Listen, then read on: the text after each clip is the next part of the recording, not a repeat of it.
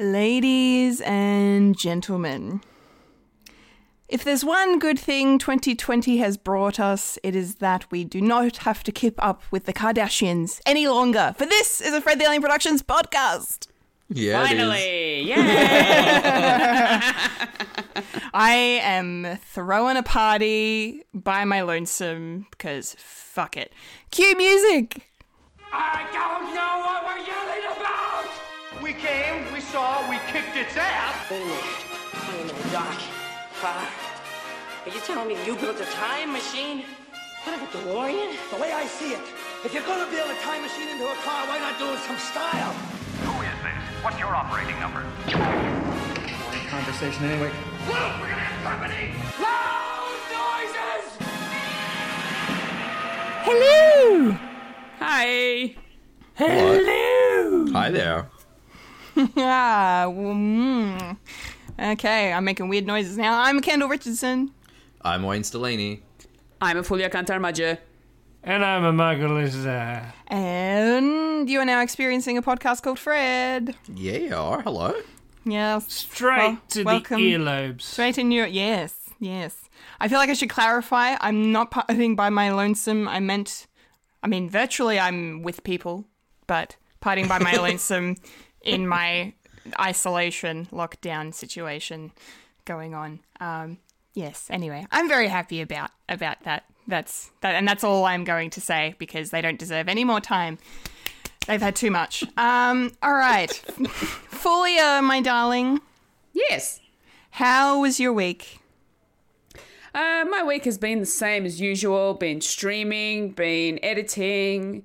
Um, the murdered soul suspect um, YouTube videos are going up almost every second day, which is really cool. People are really enjoying them. I've been uh, streaming um, my Animal Crossing, and Thursday decided to play uh, Jackbox party games with uh, my community, which was a lot of fun. Ah, that's cool. Yeah, So- I wanted so I wanted you're to do something different. So you're not playing uh, Mario Kart anymore?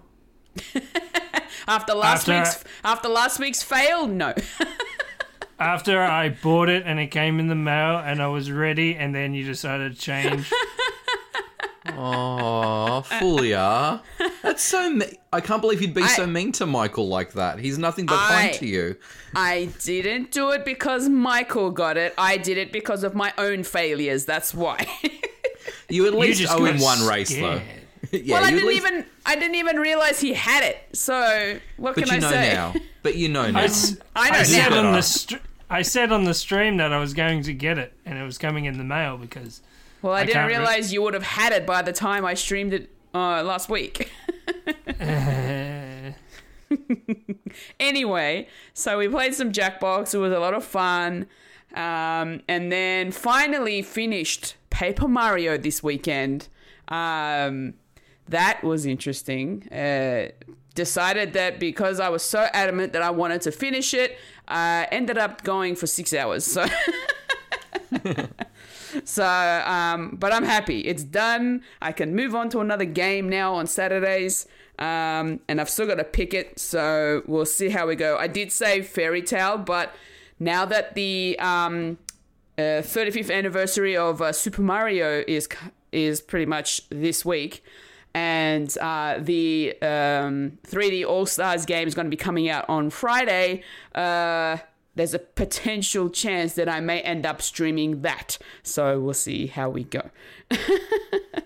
um, other than that, haven't really been doing much else. Um, you know, been doing a little bit of uh, crochet at home.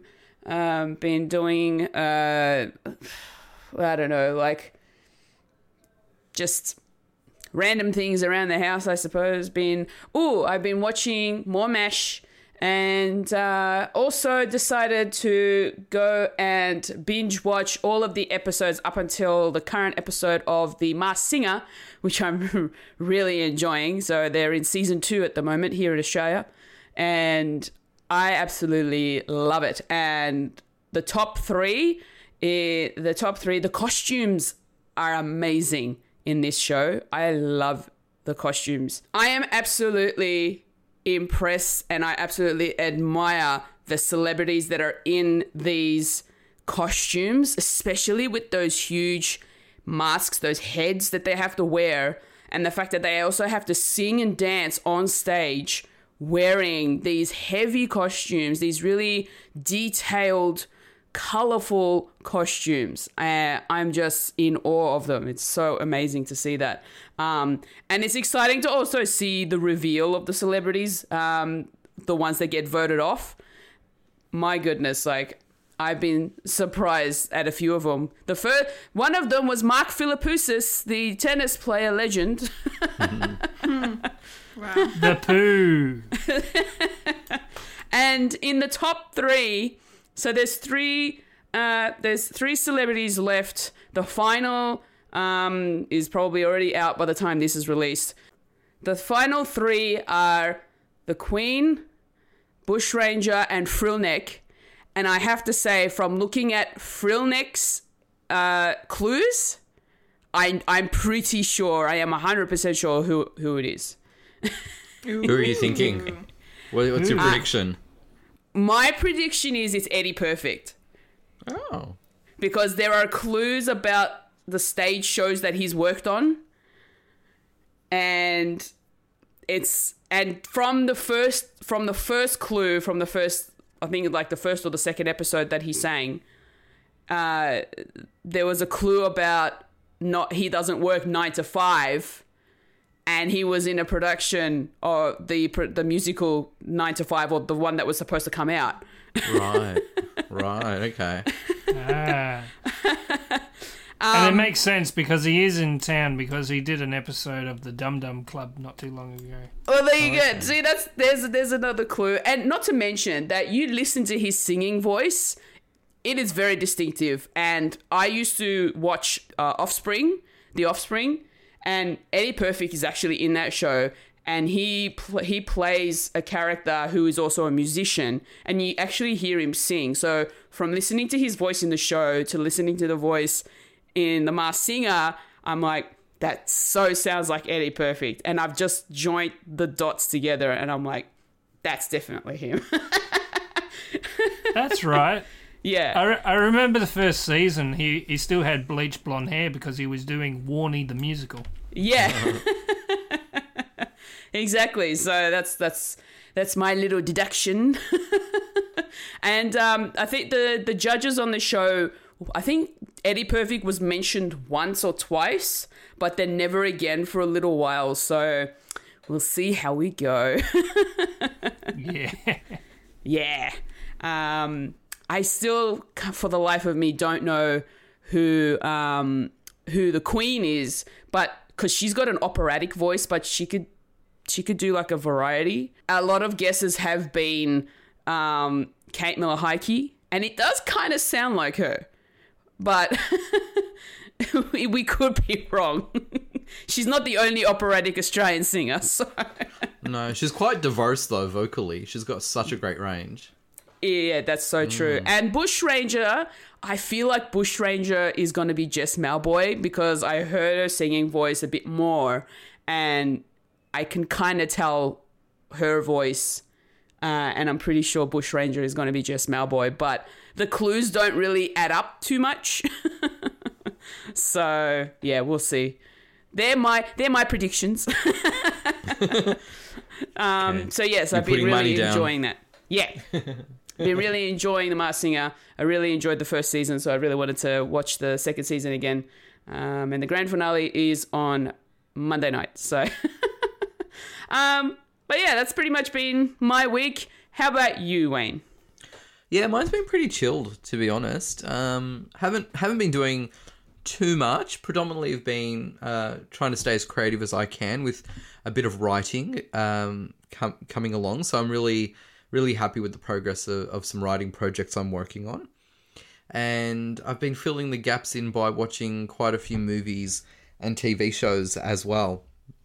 So just trying to binge as much as I can uh, considering that I do not go back to work until the end of October. um, so I'm like, okay, well, you've got time now. You might as well. You might as well. Yeah, really, that's true. You know, engage with as, as many programs as you can. But I'm really actually trying to uh, make an effort of watching at least one movie a day. Um, admittedly, I'm averaging five a week, so it's not too bad. But um, but yeah, I'm just yeah, I'm kind of saying, well, come on, you know, you love movies so much. Um, actually, let's recommit to to your love of film because you know sometimes you can get distracted with TV shows, and I do like TV shows. Don't get me wrong, uh, because they're just wonderful stories. But you know, if I had to pick, if you said, well, you can only you can only watch TV uh, programs or films for the rest of your life, I would absolutely pick movies every time. So I'm just like, yeah, you've been distracted by watching um, some great TV shows, but get back into films. And I've watched some pretty good films um, recently, actually. So yeah, I've been enjoying doing that. Actually, rediscovering my love for for cinema. How about yourself, Michael? Uh, yeah, roughly the same. Um, we- I've uh, got, trying to keep myself entertained by watching stuff. Um, been doing the binge that that uh, basically the HBO app, uh, streaming app that Australia has. So been watching, uh, been still watching. Um, uh, what's it called? Lovecraft uh, Country. Yep, that's him. Been watching him and her, and uh, been really enjoying that. Uh, it, it's definitely an uh, very interesting. It's sort of it's like an anthology, but with same characters, and it's still a linear ti- uh, time thing. It's like individual. St- it's like individual stories, but they s- sort of all add up.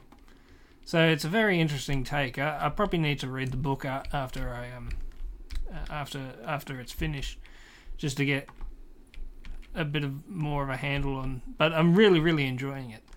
Uh, also, I've been I've been watching a lot of um, TV shows that I have haven't seen, but I've been meaning to watch. Uh, what we do in the shadows, the um, American version, is is really good Yeah. you know for for an for an American adaptation it is really it is actually really good and um yeah so I've been watching a couple of episodes of that it doesn't have the sort of oh yeah it's it, it's quintessential like um uh vampires in New Zealand.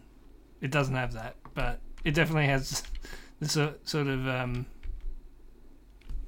sort of localized sort of threat that you would have. And and yeah it has vampires but it also has werewolves. And uh, when they intro- introduce the quote unquote pack um, it's actually Arj Barker as the leader of the pack which is it's really interesting because Arj Barker if, if you don't know is really popular in Australia. Not so much in America so it's so it's actually quite good. And he was also in Fly the Conchords the the TV show as well for- Yeah. yeah. Uh, which is also another, another good um, TV show that I do recommend, considering they take the piss out of Australia like a lot in that. So. and I and I don't mind that. uh, what else? Uh, what we do in the shadows? Uh, I've been oh, I've been um, been getting into the uh, Harley Quinn um, TV show as well. How good I- is it? Oh, I like it. I like it a lot. I, Yeah.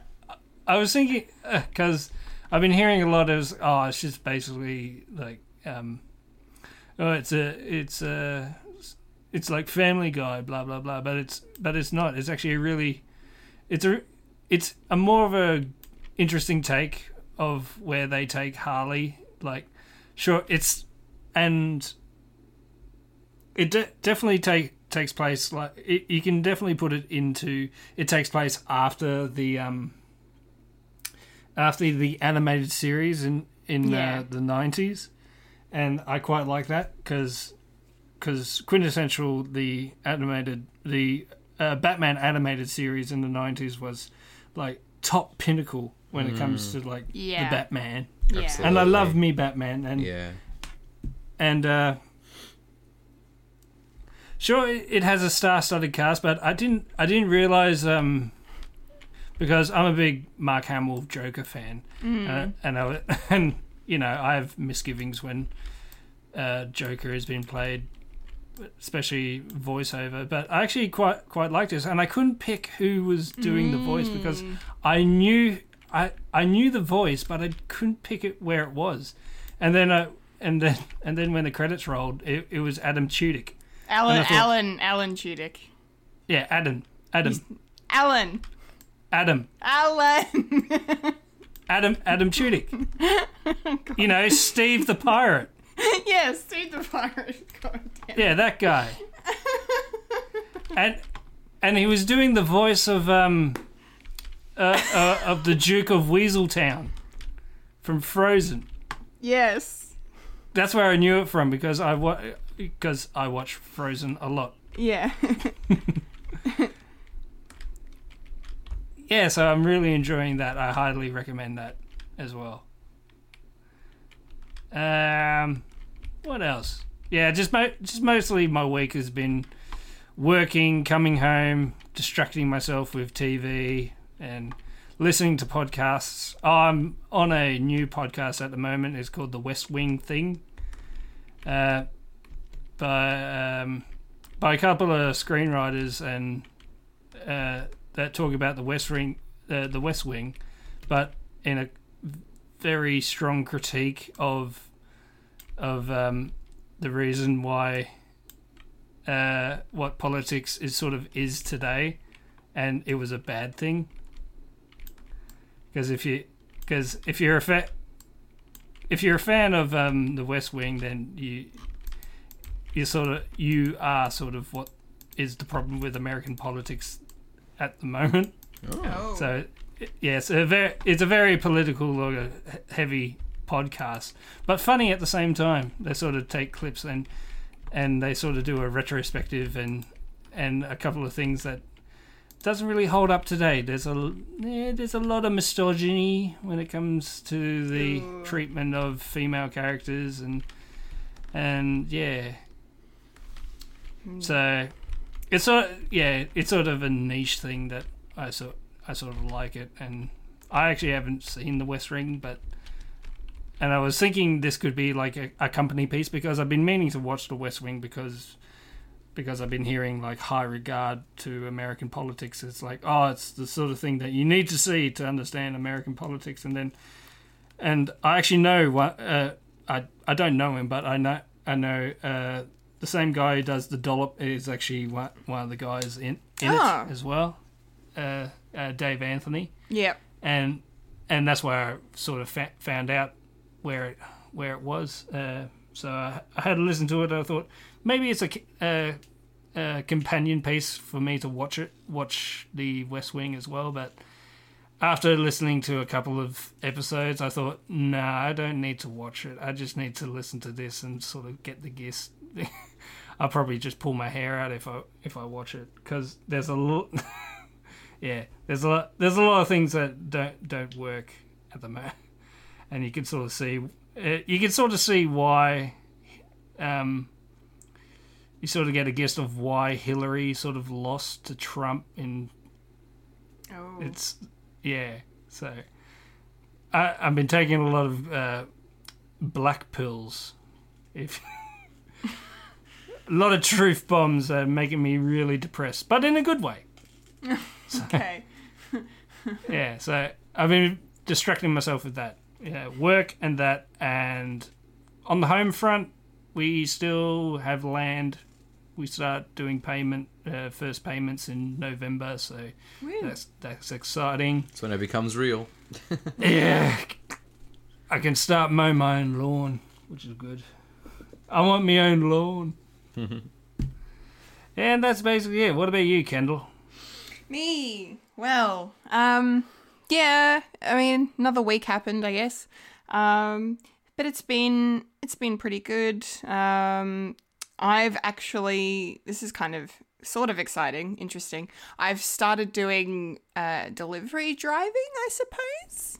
Oh, yeah. Um, at work, yes, because uh, one of oh, the- with work. With work, yes. Well, because one of the yeah one of the cool things that we offer customers, uh, which was brought in just before COVID happened, actually, um, is like same day delivery. Um, so.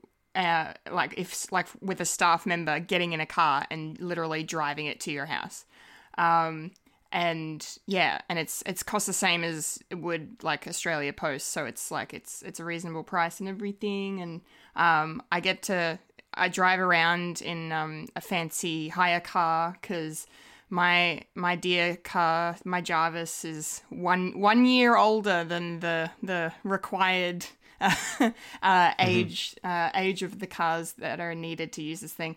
Um, but yeah, I've been driving around Melbourne uh, a couple of days a, a week from now on. I think I will be doing um, and just delivering people like within a certain radius. But yeah, giving people their their packages um, and yeah, it's mostly been pretty pretty good. It kind of t- took me back to my pizza delivery days back in Bendigo, like ten years ago, that I did for a brief time. Um, yeah, so that's that's kind of changing things up a little bit for me at work. So that's things are things are interesting, ever changing. Um, uh, I oh, speaking of COVID, actually, um, had a house inspection this week, uh, but it was different because you know not really supposed to have people over uh, for that kind of thing at the moment. So they did a, I guess, a virtual house inspection where um, I had to basically ta- take photos and provide a description, and um, everything was hunky dory. And it took about took about fifteen minutes to do after like you know half a day of cleaning because I'm so lazy that I I only I literally only clean my house. I a when I have company, like I'm expecting company, or b I'm I have a house inspection and then I go like you know crazy with the cleaning. Um, Hey but- Kendall, that's that's you and every tenant ever. yeah, true. very true. Very true. But yeah, so that was yeah that was but that was good. Like it's I kind of I kind of liked it that way because like you know you always have that kind of stress. Like you know you'd have to do something really bad to fail a house inspection, but there's always that stress in the back of your mind when a person's coming. Like oh crap, I'm gonna miss something and I'm gonna get in trouble. Like I just always assume that I'm gonna get in trouble for some reason. I don't know why. Um, I've never failed a house inspection in my life. Don't know why I would start now.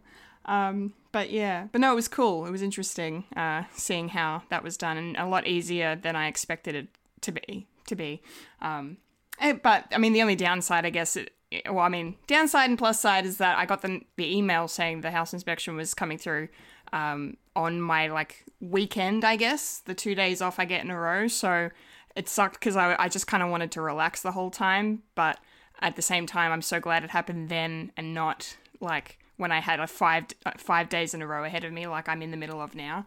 That would have sucked to like work all day and then come home clean and then yeah. So yeah, it's it's okay. Um, but yeah. Uh, what else have I been doing this week? I have delved into some TV shows. I have finished Umbrella Academy now. It's done. Very. I did season two in less than two days. Um, in between, literally in between cleaning the house. I did. I, I watched. I watched ha- half of season two on Tuesday and the second half on Wednesday. Finished that. It was really, really great. Um, and then, yes, coincidentally, Mike, I only just started watching Harley Quinn this week. Yeah. Um, so it's when you brought it up, I, I was like, oh, what the hell? This what are the what are the odds that we'd both start watching it during the same week? That's crazy. Um, oh my I- god, we're like sisters. I know. Did we just become best friends? Are we best friends? Are we best friends? oh, Um, Kendall. yes. Kendall, is your name Ma- uh, is your mum's name Martha? Um, wait, Mike, is your mum's name Martha too? Are you kidding me? Oh my god. Oh my, god. Oh my god We should my fight god. crime. We should we should we should tell Zack Snyder so he can make a movie about it. Anyway, that's enough of that. Ignoring you. Yeah, okay.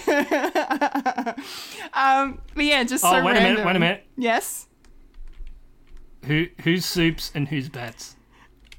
I'm Superman. Uh, okay. I figured you'd want to be Batman. I want to be Batman, but I don't want to be Batfleck. Fair enough. Fair enough. I I won't I won't argue that either way. Um. Anyway. anyway. Harley Quinn. Harley Quinn. Uh. Yeah. Yes. I I I'm just past halfway through season one. Season one is on Amazon Prime for anyone at home listening that would like to check it out. Totally agree with Mike. Recommend. Hundred percent. Um. My man Alan Tudyk.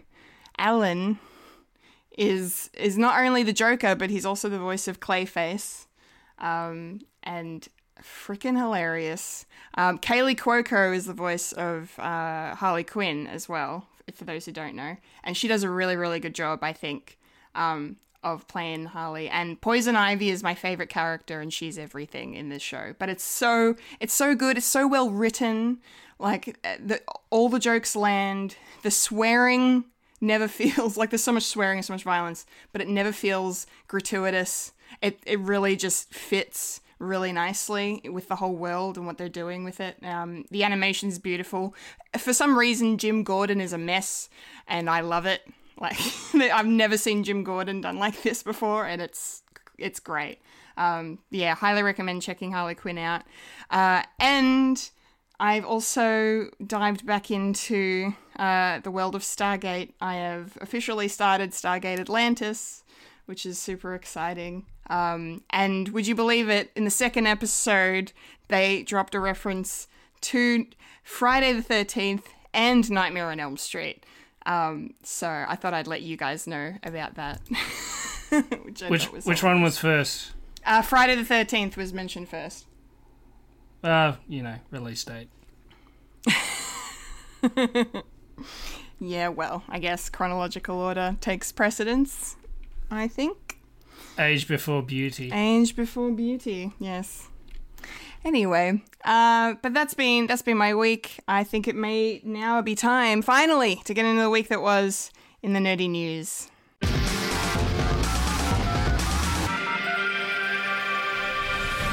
This is the news in nerdy news. The nerds that talk about the nerdy news. That is us who talk about the news that is nerdy. And now the queen of nerdydom, the hostess with most S, Kendall Richardson. Take it away, Kendall. Alrighty, nerdy news time. And we have to start off with some sad news, unfortunately, this week. Um, the legend that is Diana Rigg passed away this week at the age of 82. Uh, most people listening to the show will know her um, as Lady Olenna Tyrell in Game of Thrones, the most excellent head of House Tyrell in that show. Holy crap, she was everything. Um, an incredible performance.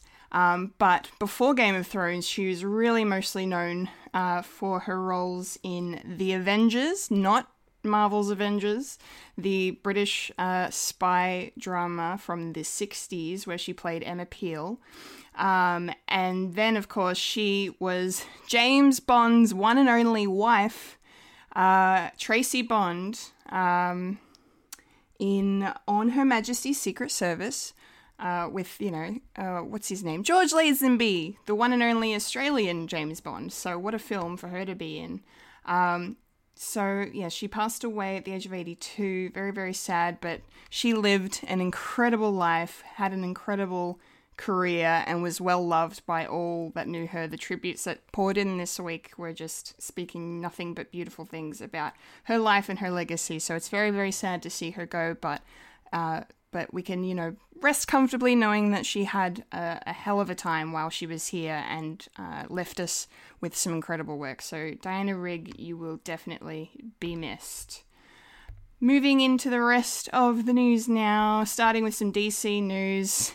Sad news again, Wonder Woman fans. We're to have to wait a little bit longer again. Uh, Wonder Woman 1984 has been delayed due to coronavirus, which is probably the most frequent used words I've said on this podcast all year.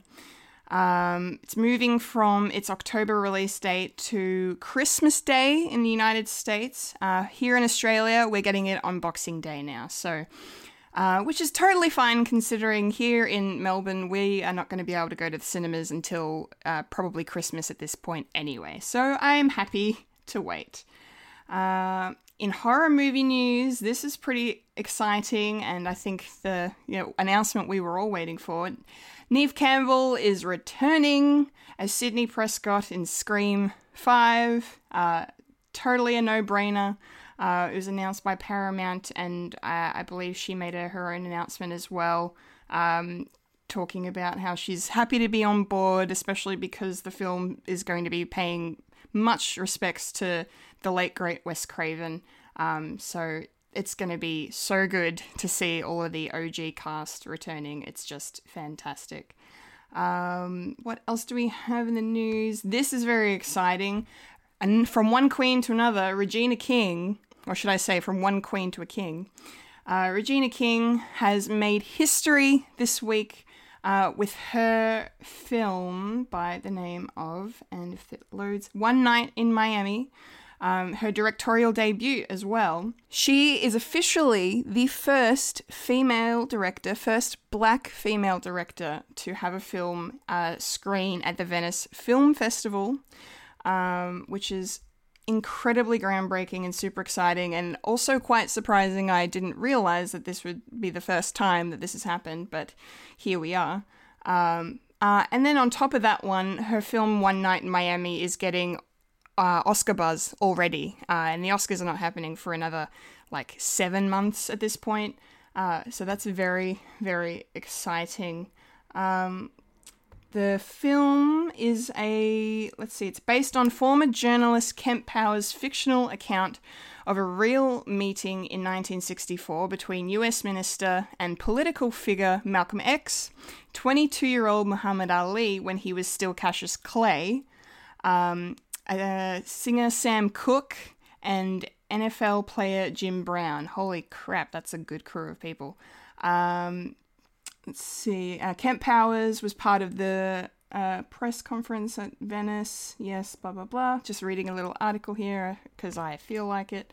Um, yeah, it's really, really exciting. It sounds like an incredible film. I can't wait to see it myself. Um, it's incredible stuff.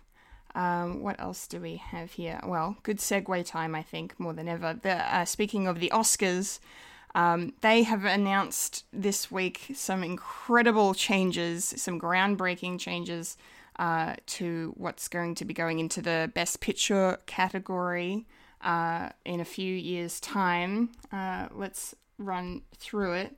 Uh, so, for the 94th Oscars in 2022 and then the 95th Oscars in 2023, um, they people submitting their films uh, will need to also submit a uh, Academy Inclusion Standards form uh, for Best Picture consideration.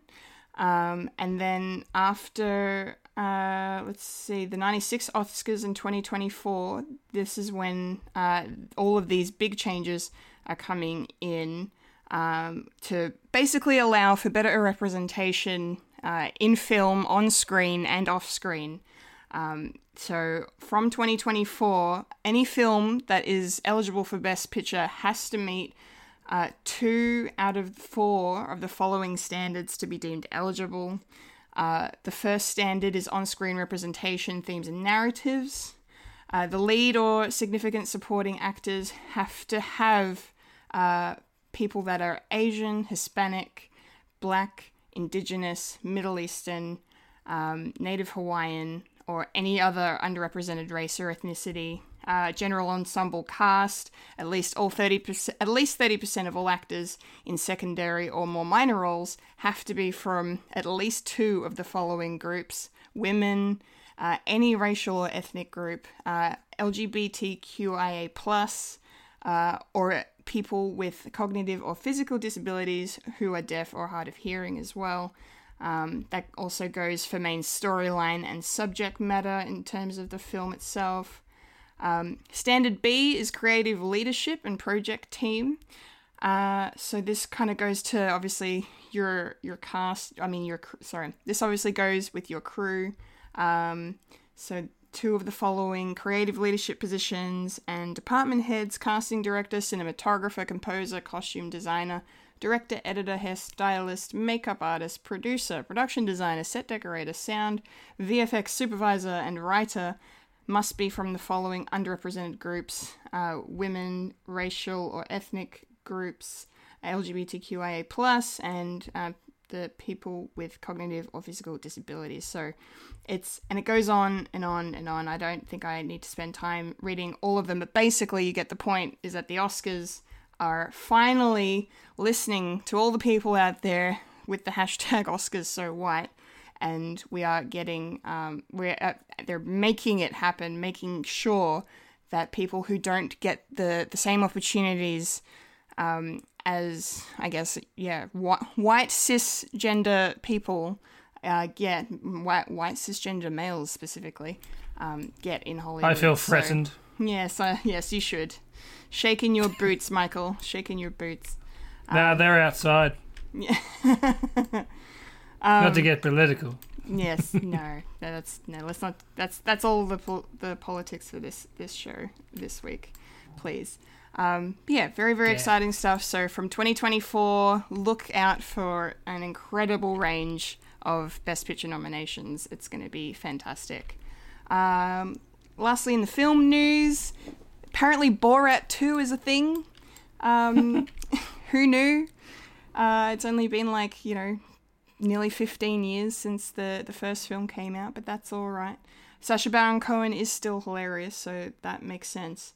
Uh, but apparently, it's already been filmed as well. It was filmed in secret, uh, I imagine, before the pandemic struck. Uh, who knows? Maybe there's a pandemic chapter to Borat too. I guess we'll find out. That could be very interesting. Um, no release date for it just yet, but I'd probably keep an eye out uh, on your 2021 calendars potentially, I would say, for a release date. But yeah, very interesting to hear. Uh, and before we wrap up the news for this week, we've got a couple of quick TV items to talk about. Uh, one of the biggest shows going around, The Walking Dead, is finally ending. Uh, it was announced this week with season 11 uh, in 2022. Season 10, I believe, was supposed to uh, finish airing this year, but because of coronavirus, the many many delays. Uh, I believe it's finishing next year now, and and then yeah, season 11, they're gonna they're gonna wait, give give the appropriate amount of time to come back and film it, do it all right. Um, and have it air and finish in 2022. And then we're getting a spin off series uh, focusing on uh, Norman Reedus and Melissa McBride's characters, Daryl and Carol, which I just realized today their names rhyme. That's just, you know, I mean, that's a sitcom waiting to happen, people. Wouldn't that be very funny? Um, they're getting their own show, which is going to be airing uh, on AMC in the United States in 2023. So stay tuned for that one, uh, Walking Dead fans. And lastly, another thing I don't think I knew was happening, or if we talked about it, I forgot, so apologies uh, there. But there is going to be a Doogie Howser reboot, which is pretty cool because it's going to be a female centric Doogie, uh, Doogie Howser reboot called Doogie Kamealoha MD.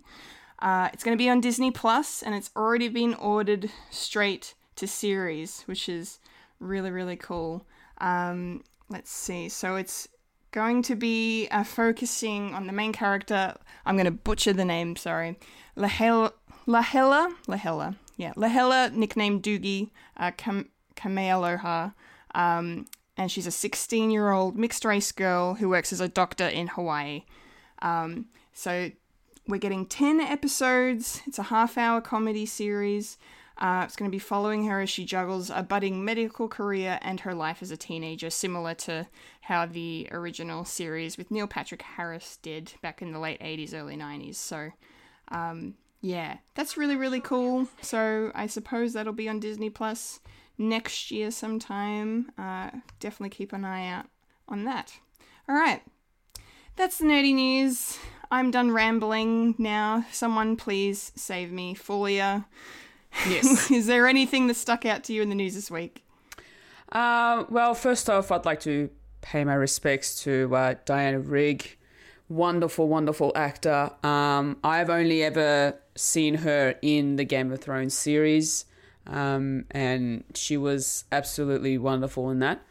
Um, so, you know, my condolences to the family.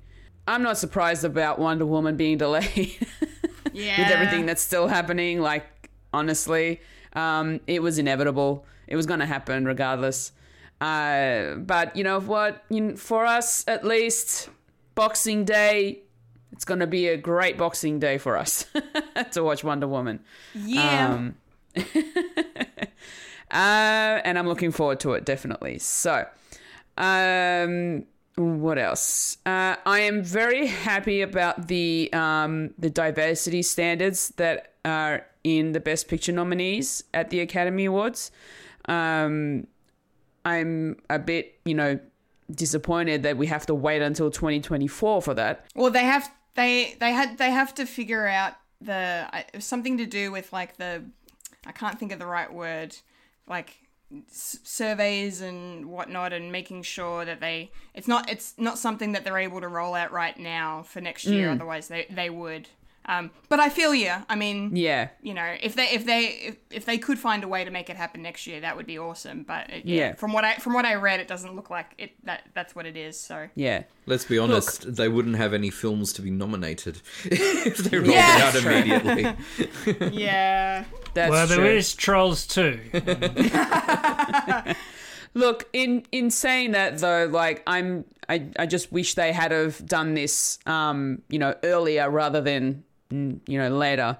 Um, it would have been good to have that kind of diversity uh, in the academy, you know, previous to this. So, regardless of the fact that the uh, that the uh, the pandemic is happening right now, this should have been a, a standard that happened like years ago.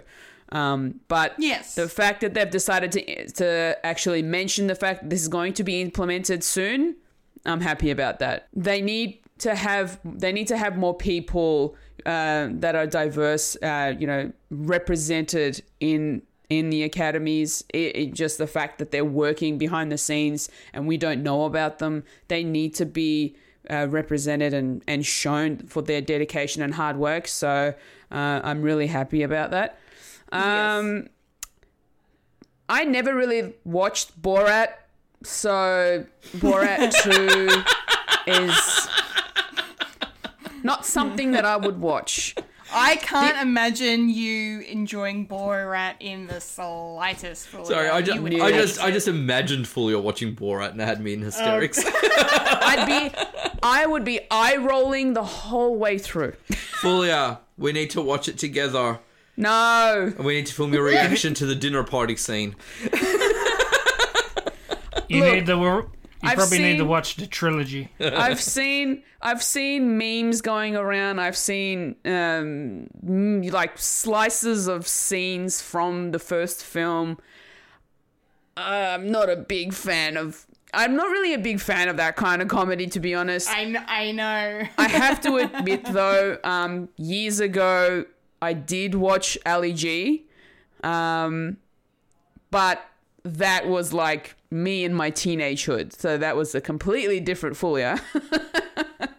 I was still trying to fine tune my taste in films. So what you're saying is you'd like Philip and I to review it on our Fred Watch podcast. No, I never said that, nor have I implied it. Okay. And I am not going to be a guest in that. There is no way I'm going to watch it. Fred Watch Borat coming soon to Spotify, SoundCloud, and Apple Podcasts. Thank you, Fulia. You can do that. That's fine. I'm not going to be a part of it. That's But, what you say um, now. Go on. Um, I'm not. I'm not surprised that they have filmed this. Um, there were some rumors that there was going to be a number two happening, um, if I do recall, and the fact that they've now announced the fact that there's going to be a, a second film coming out. I'm not surprised. Um, there are a lot of fans of the first film, so I just- like, why wouldn't you have the second one? Um, so yeah, that that's uh, that's some boring news. Anyway, um, the- I think that's it from me. How about yourself, Wayne? Are you sure, Fully? I was really uh, enjoying you go through the news this week. Mind you, I'm done. I'm, I'm surprised you missed out some corkers there. So I might have to. You can you can you can mention them for me. I will mention them for you. I will speak on your behalf because I know you and I have similar tastes when it comes to film and television. Uh huh. Yeah. uh, Uh-huh. yeah. So look, uh, uh, yeah. Starting off with the passing of Diana Rigg, um, made it to a really good innings, and she's played some of the most iconic roles in film and TV. Um, she appears as the Bond, as the Bond girl in one of my all-time favorite James Bond movies, on Her Majesty on Her Majesty's Secret Service. It is a really contentious title in the franchise, but I absolutely love it. As I say, I rate it as one of my all-time favorites, um, and she's absolutely amazing in it. Yeah, Mike. Your, your, your favorite Bond, Uh, a Bond, Bond movie. yeah, On Her Majesty's Secret Service is one of my favorite Bond movies of all time. Yeah. Interesting. Yeah, no, it's it's not an opinion shared by many. A lot of people really um, either don't like it or are indifferent to it. Um, You do you. yeah, I no, I absolutely do. I mean, it's it's it's a little long. I think it's the second longest Bond film um, in terms of running time. Um, but no, I really, really enjoy Her Majesty's Secret Service, and I'll be honest, um, it's the dynamics between her and George Lazenby in that movie. Um, and I actually really like him as as James Bond. Um, and I'm sorry that that final scene in that movie is by far one of the greatest moments in the entire franchise. Um, and yeah, that's again my opinion, and it's not. uh, yeah, no, and it's not shared by a lot of people. Like, yeah, it's again, it's a very contentious film for fans of Bond, but I absolutely rate it really highly. Um, so yeah, so Diana Rigg was always one of my favorite Bond girls, and one of my favorite Game of Thrones characters. I'm glad that I finished that series um, and can now reflect uh, on on some of these characters. And I just have to say, what a wonderful matriarch! Absolutely fantastic. Oh, yeah. Um, I mean, Game of Thrones is really well written, especially they do dialogue so damn well. I'm jealous, um, but you need you need great actors to to bring those those words and those characters to life. And and Diana Rigg was just absolutely amazing. Will be missed, but what a wonderful wonderful legacy. Um, and yeah, just I don't know. I think you can we can now go back and watch for films and TV TV shows and just really celebrate and appreciate the talent that she was and immortalized in popular in popular culture for many generations. People who love action adventure TV series will always remember her in the Avengers. You cannot when you're a James when you're in a James Bond film, regardless of your role, you are immortalized forever. That's that's a franchise, a fan base that is not going anywhere. And I believe the same with Game of Thrones. So again, fantastic legacy. Um, Wonder Woman, I think, will be a, a standout at Boxing Day because that's a big day for movies in Australia to be released. So I think for those of us in Melbourne, we are more than fine with that delay. Better than watching um, our interstate friends watching that before us. But um, yeah, hopefully it'll be the last of the of the delays because it means that we can get some movies coming in as well. I'm super excited about Neve Campbell returning to Scream Five. She was the last one of the of the main cast to return, and I'm really looking forward to it. Um, and I think it's going to. I think it'll. I think it'll do well, um, especially since part four in that franchise um, picked up the game because part three was a little bit ugh. Um, so I hope that that momentum keeps on going. Congrats to Regina King as well. I was really surprised to see that no other uh, black female director had had their film screened at the Venice Film Festival before. I was actually really quite surprised by that. Um, So fantastic um, news for her, um, setting that benchmark there, and also the fact that it is a good film, getting praise as well. So I think this is the start of a good momentum for her as a filmmaker. More power to you, Regina. Um, I absolutely applaud the the Academy for really wanting to enforce the diverse representation of the cinema going public to be reflected on screen. Um, Absolutely. Like g- generally, with a lot of Hollywood movies, when we get diversity, there are people who are not Caucasian in subordinate roles. So hopefully, this again will up the game. And I think that's also if we reflect on when Moonlight won Best Picture a few years ago, why that was such a huge deal. Because you know we had a, a predominantly black cast um, in that film. It was a queer story, so it was the very first queer story to win a Best Picture award after um, Brokeback Mountain was, you know, did, did not win that, and a lot of people thought that it should have. Um, so I think that that was that was a really a, a really good thing. And again, recently having Parasite as well, a movie that was not in English, winning. It shows that the Academy isn't about American cinema. Really, it should be about cinema in general because cinema unifies us um, as people. We all we all love to engage with movies and those types of stories on the screen. So that was fantastic um, to see. Uh, Borat two, surprised. Sacha uh, Baron Cohen re uh, is redoing this character since he said that he had retired this character because he is so recognizable, and maybe that's why the filming of this film is gone underground. Um, I do wonder if it'll be like um, you know some of his other films where because people now recognize his characters, um, it's kind of like that mockumentary is a bit more scripted. Um, so it'll be interesting to see. I mean, he's definitely an engaging character. Um, Walking Dead, I'm a bit behind on Walking Dead, but I do enjoy the seasons that I have seen. So I'm actually happy that it's ending at 11. I think it means you can have a nice, clean story. It'll be interesting to see where it goes, and I think how it ends then dictates whether the spin off will be set after it or if it'll be um, a mid equal or or another way. But hopefully, it's a nice clean ending uh, for the franchise. Um, Doogie Howser MD was a show that I used to really enjoy watching as a kid. So have loved Neil Patrick Harris for a really long time and absolutely adored that every episode ended with Doogie uh, typing away on his computer, um, writing in his journal, uh, which I always kind of like that image there. Um, look, I'm neither here nor there about a reboot. Um, I feel like that they could have just made the show without attaching it to Doogie Howser because it has it seems to have really absolutely nothing to do with the original, except that they've she's got a nickname named Doogie and she is a young doctor. Um, yeah, so I, I don't know. It, it, it feels a bit tokenistic to me. So hopefully it's a really good show. But again, important representation, uh, especially for for young girls out there as well, and of course boys as well. Who it's important for boys to see women and girls in power and leadership positions as well. Um, so yeah, a, a great range of of news uh, this week. So a lot worth discussing there. I think it's the first time I've actually discussed everything on the list. Kendall, good job. Yeah. done done very well this week. Good job on good job on selecting the news this week. Michael, your thoughts? Yeah.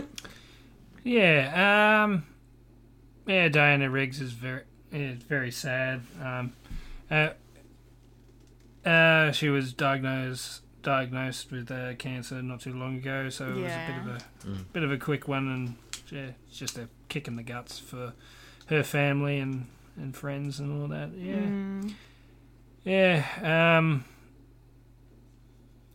yeah. May she rest in power. Um, Absolutely. yeah, Wonder Woman. Well, uh, just- I just want to watch movies. Can I just watch movies? God damn it. Ah, I know. I want to see. I want. I want to see it. It's not. It's not fair. but we we're all locked in like it's 1984. Big Brother is watching, and and we're all playing Animal Farm. Yep. Yeah. Oh well, at least, at least it will be huge. It'll be huge. Um, yeah, Scream Five was a bit bit interesting because uh, because we we talked about this before when um we were talking about uh all the all the others ca- coming back and we haven't heard haven't heard from uh is is uh is Sidney Prescott coming back or is it going to be a completely different thing? Oh, we don't know. Um, but I actually had an idea of what how they're going to tackle it because because Scream Four they they sort of already did sort of the quote unquote reboot of the series. So so I had this idea. Uh, they'll pro- um, they'll go if it, if it was me, I would actually write it as um, how um, Halloween sort of did like a soft re uh, like a what would you call it like a an alternative a, a, an alternative timeline sort of thing. Halloween did that about four different times, Mike. Yeah, but, So annoying. yeah, I don't know how you keep up fully, honestly. It's a, it's all it's all about the multiverse. Oh my gosh. yeah. I Um, thought Jason had bad continuity. My gosh, nothing on Halloween. Well, you know, at least Nightmare is linear. Yeah, it doesn't make it any good though. But go on. Yeah, it is good. You, you just don't know it. You just like bad films, like like stuff. Mm-hmm. Um, I mean, I mean Halloween, for instance. I mean, it is a good film. It is. The first one is, yeah. First two are. yeah. yeah. But We don't talk about two. we don't talk about part three.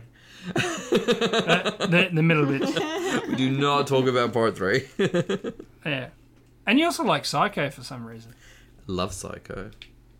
I, You will Yeah, you, I don't know. you will not win on this troll because Kendall Fuller and myself absolutely love that movie. No, the remake, the, the the colorization is better because you know it's color, and black and white is boring. We all know this. I'm a millennial. I can't look at black and white films. There's a, there's only two two black and white films that actually are good, and that's Casablanca and Clerks, and that's it. um, yeah. So I reckon I reckon Scream Five they saw that they would it, it, it would be interesting if they did like a um an alternative like scream like after the like after the first one. Oh, okay. and the, yeah, Alternative sequel, Uh, like. Yeah alternative sequel. That that's a good ring to it. Um yeah. I'm interested because you know if you get if you get the band back together it's always good. Uh even even if it was just a bit of fun. I mean i watched uh bill and ted face the music and nothing to write home about but it was just a bit bit of bit of fun and i, I enjoyed it it also made me cry for some reason mm, okay. yeah That's interesting. yeah oh it was sentimental Yeah. sentimental bullshit. It's like, what's this leaking out of my ears? I have no emotions. um, yeah. What else? Um, you know, the the Academy has always had um, the checks and balances of how, how they nominate pictures ever since they first become uh, fir- first ever first ever become. You know, you know that word. Um, God. shut up. I'm sorry. Well, I don't know what's happening to us tonight. oh, Lord. Continue, Mike. Sorry. Go on. Yeah, the the conception. That's what I was trying to think. They've it, was always political. I mean, if you go back, if you really research it, it basically the academy was sort of a, an an apparatus to to you know to to like destroy like the actors union and all that but you know it's political shit and i don't want to get into it um borat is always good now there was a there was a video like cir- circling around the traps that Sacha Baron Cohen was was sort of trolling like a Trump rally, but he wasn't Borat, to my knowledge. He was just, he was just singing singing some uh, you know sort of um so, sort of things that you you would expect at a Trump sort of um, anti-mask sort of thing and, and and all that stuff. but yeah, it will be very interesting and and and it, good on him for actually already filming it because it just went under the radar of everyone, and then all of a sudden there's another Borat. Sweet. When is it? Is it going to be delayed like Wonder Woman? Fuck them. Uh, I suppose that's it. It really. I mean, I sort of dropped off Walking Dead uh, be- before season three, so yeah. What about you, Kendall? Can you can you can you talk? Yes, I'm going to do my best. Um, yay. All right, that wraps up the nerdy news for this week, which means it's now time to move on into, or roll on up, as we usually like to say, to the trailer. That we park. usually say. Rolling up to the trailer park where we all park all the trailers. Yeehaw.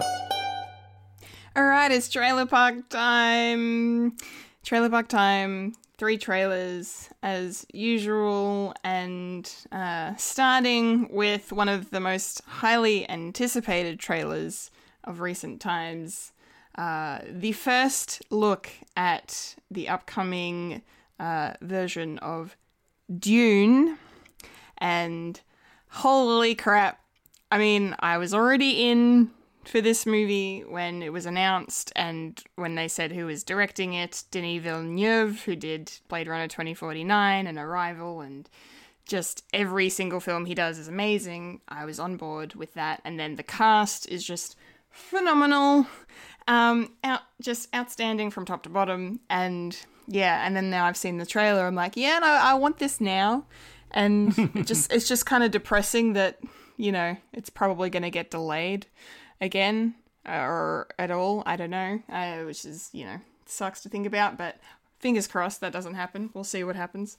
Um, yeah, it was a really really great trailer. Um, I think I I do think the trailer is probably more built towards uh, people that are familiar with Dune and the the novel and maybe the the David Lynch film from 1984 um, which I haven't seen and I haven't read. So I I had to kind of um, watch a recap video of someone kind of di- deep diving into the mythos and the story of Dune because I know nothing, um, just to kind of give me some context as to what was what I was seeing because it looks amazing, but I I feel like the trailer doesn't really give you a huge grasp on what the story is, and maybe that's fine because again uh, you know, we all always go on about on this podcast of, you know, trailers that show too much, tell too much, reveal the story too early, all of that. Um, so maybe that's also intentional. Like maybe this is a trailer that's built to satisfy that and also satisfy the fans um, of the, you know, of the book uh, and of the of the the, the film, the the eighty four film. Um, yeah, so maybe that's that's what's going on there, but regardless, it looks it just looks phenomenal. I'm just I'm so on board. Like I yeah, I mean I love sci-fi, you know, everyone knows that about me. Um and yeah, just just I can't I can't even with this cast. Like I need to just look up this cast and just read these names cuz it's just I it's like one of the best casts like assembled like in recent times. So, you know, Timothée Chalamet, who is just incredible in every single. I've seen most of his films, and he's just he never turns in a bad performance ever. Um, and he looks really good in this. And I've never really been one to find him supremely attractive in any way, but in this film, holy crap, he looks good. Like that that is a good look on him. Um, Zendaya is in it as well, and I love her. She's amazing, very very talented. Jason Momoa is in it. Rebecca Ferguson's in it. Josh Brolin's in it. Dave Bautista, Oscar Isaac, Stellan Skarsgård, Javier Bardem.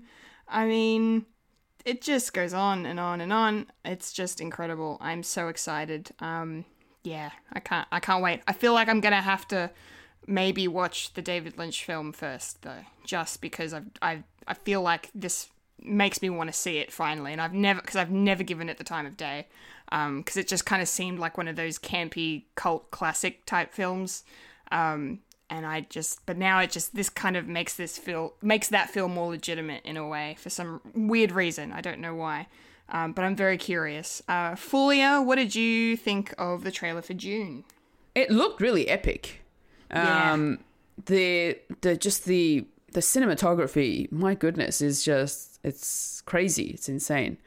Um, and there were some some actors that I didn't really recognize, but um, a lot of them I did. Obviously, you've already listed most of them. Um, and my goodness, that is a hell of a cast.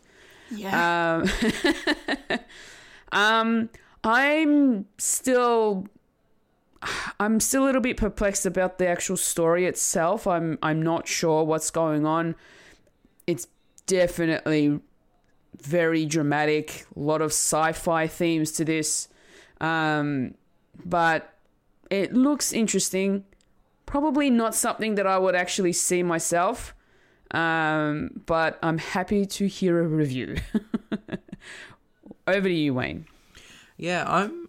Um, I've never read the book uh, that this film is is based on, but I have seen the miniseries adaptation from 2000 called Frank Herbert's Dune, um, and I remember enjoying it uh, a lot. It was lengthy. I think it was like three parts by memory. It's been a really long time since I've seen it, so I'm familiar with just the general um, idea of the plot. Um, but yeah, no, it was actually quite engaging and, and, and entertaining uh, for, for for what it was. It was a big deal at the time by memory. Um, it, it's something that I think is up your alley, Kendall and Michael. Fully, I'm not so sure, Yeah. but I think you you'd probably actually still enjoy it because it's uh, quite an intriguing, um, an intriguing story. In saying that, um, it has been um, quite some time between drinks. So when I saw the trailer for this adaptation, not nothing really um, stuck out too much that was familiar, and I'm actually quite glad about that. Um, because I look forward to seeing this big screen adaptation of, of Dune. I think it looks really good. I love the color palette. I love the way this uh, is photographed and shot. Um, I agree with you, Fulia, that epic is the word for this. That's what I got from this. This looks like just an epic story, and probably one in a series of Dune stories because the novel that it's based on is over 400 pages. Um, so I don't know if there's already intentions to make it like into a trilogy, yeah, as is the I case. think. Yeah, I think, think it's, there I think is, it's, yeah. it's a two. I think it's going to be a two-parter. Yeah, and do you know what? I think again, based on the source material, and yeah, like the mini series that I have seen was three parts. Um, I think that that's quite respectful for for the source material. Um, I haven't seen the David Lynch one, but I think I will before I see this. I think I'm really going to try to Yeah, source that out. Yeah, um, because hey, it's David Lynch, so wh- like, why wouldn't you anyway? Um, Yeah, true. But yeah, no. But as for this particular film, this particular adaptation, I really like the look of this trailer. It shows a lot, but uh, as you've so said, Kendall, if you're not familiar with the story, it doesn't actually spoil anything. I think it just gives you enough of a glimpse into this world to get you excited. And for that, I think this is a really successful trailer. It tells you the scope of this story. It, it gives you an idea that, okay, we're, we're not here on planet Earth, if you ever thought that. Um, and just the array of characters that are involved, again, without really telling you much. So, yeah, like again, I have some idea of the story, but I really felt fresh and excited by watching this. So, yeah, I'm absolutely in for Dune. How about you, Mike? Um, yeah. Um, uh, I've been trying to prepare for this film because it, because it's but yeah, as you say, it's a huge epic. It's it's um, essentially Game of Thrones in space. So it's sort of like different houses and different. Essentially, it's it's uh, like thousands and thousands of years in the future, and the human race is sort of spread throughout the galaxy. So therefore, they've been evolving into different factions and and and evolving different ways.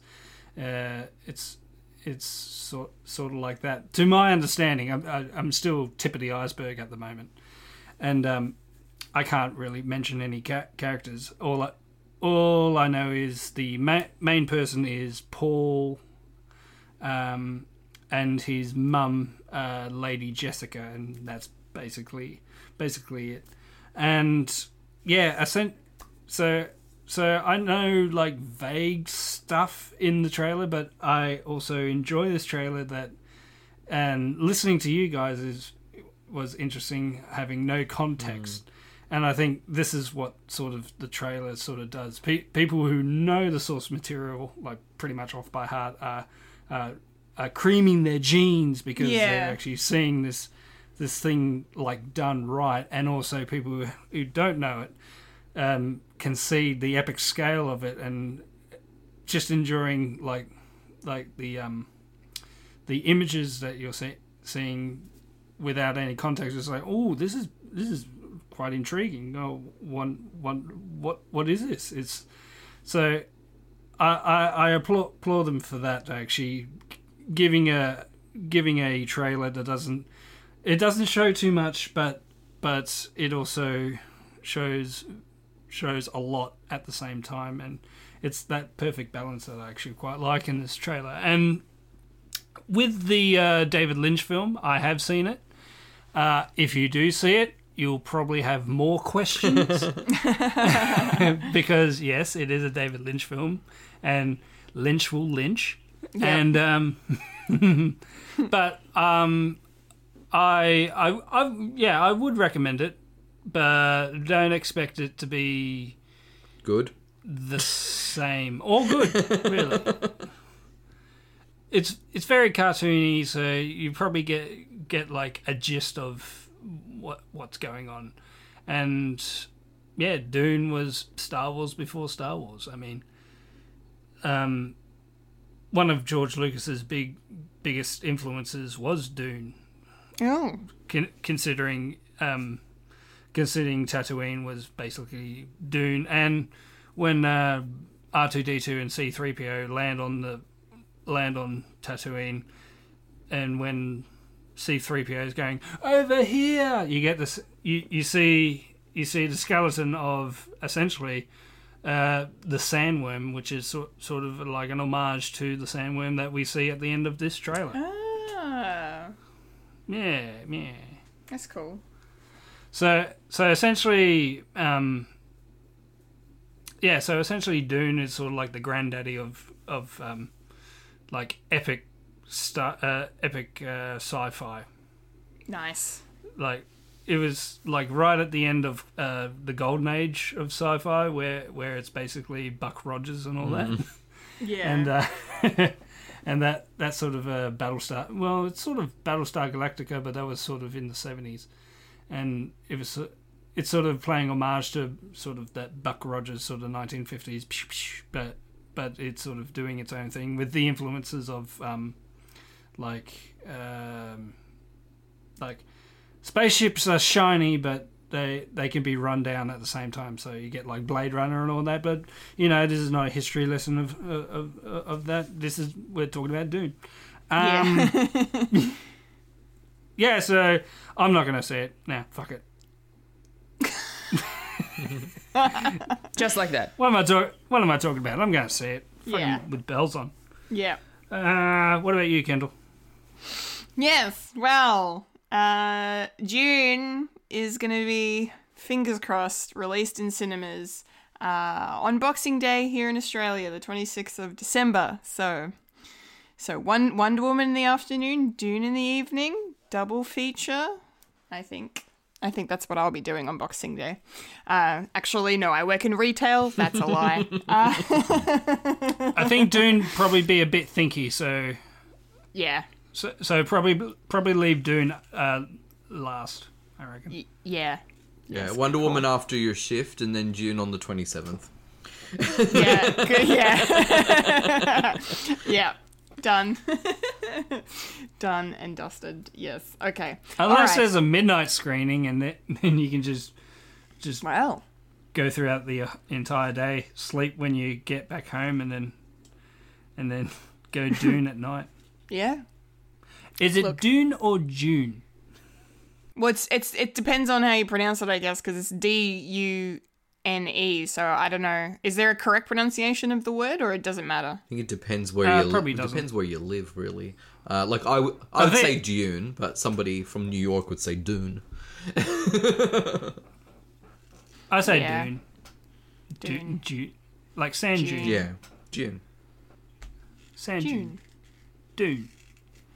Is it Kamala or is it Kamala? What's the next uh, trailer, Kendall? yes, thanks, thank you. I was I was attempting to get there. Um, our second trailer, Lord, our second trailer for this week is uh, an upcoming horror horror comedy by the name of Freaky, and if it wasn't for Dune coming out this week, this would have been my favorite trailer because my lord, could I not stop smiling for pretty much the entire thing. This is this looks no. no. Okay. All right. Well, interesting discussion coming up. No, I, I really, I really, really like the the, the twist on the. I, I love a good body swap story. I like. I'm a sucker for it. Always have been. Um, and yeah, I. So I. Yeah, I. I just. I don't know. I didn't know where this film was going. I had a. You know, I kind of had it spoiled for me that it was a body swap film before I saw the trailer, but that didn't really matter. Um, but I just, I just kind of love the idea of like you know the the not the final girl i guess but you know a final girl maybe um you know swapping bodies with the serial killer and like what what does that kind of present in terms of your story and in terms of conflict and in terms of comedy in general? Like and vince vaughn doing comedy again? Like i mean i know he's never really stopped but like i when vince vaughn is hilarious he's so freaking hilarious. Like it's and yeah so i'm i'm i'm so keen to see him um you know in getting his comedy on. Um yeah yeah. Uh big fan of Kathryn Newton who's uh, the female lead in this one. Um she is a very talented uh, young actress. Uh, so it's cool to see her getting the lead in this film. Um, I imagine she'll do a fantastic job. Although I don't entire, I didn't entirely buy her as the the weird loner chick because she's too pretty for that for me anyway. I, I don't i don't think i mean maybe they'll do a better job in the movie of showing that she's like not the you know i mean she's not not the loser loser girl but she's just like this girl on the fringes i suppose who doesn't really mean much to anybody either way um, but is obviously not popular but she's um, unless maybe it's just because everything I've seen her in, except maybe Supernatural, where she's like playing a girl who's like very, you know, very attractive, very like, you know, popular, uh, you know, that kind of, um, you know, cheerleader type girl, I suppose.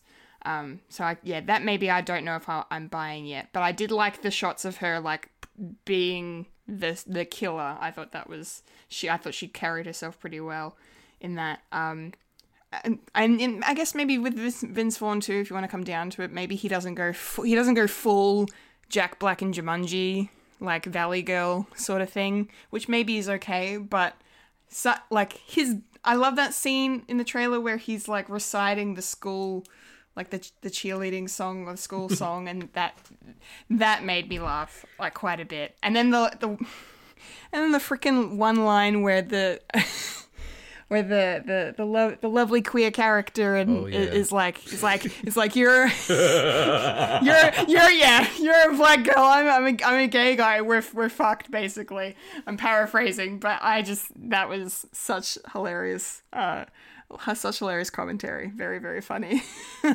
um yeah I think this film has a lot of potential to be really really cool um yeah I really really need to go check out the Happy Death Day films um because this is made by the, the same guy who did those, Christopher Landon. He wrote and directed um, number two and he directed number one. Um, and I've heard good things about those movies, so I really need to get around to seeing them. But um, yeah, this I can't wait to check this out.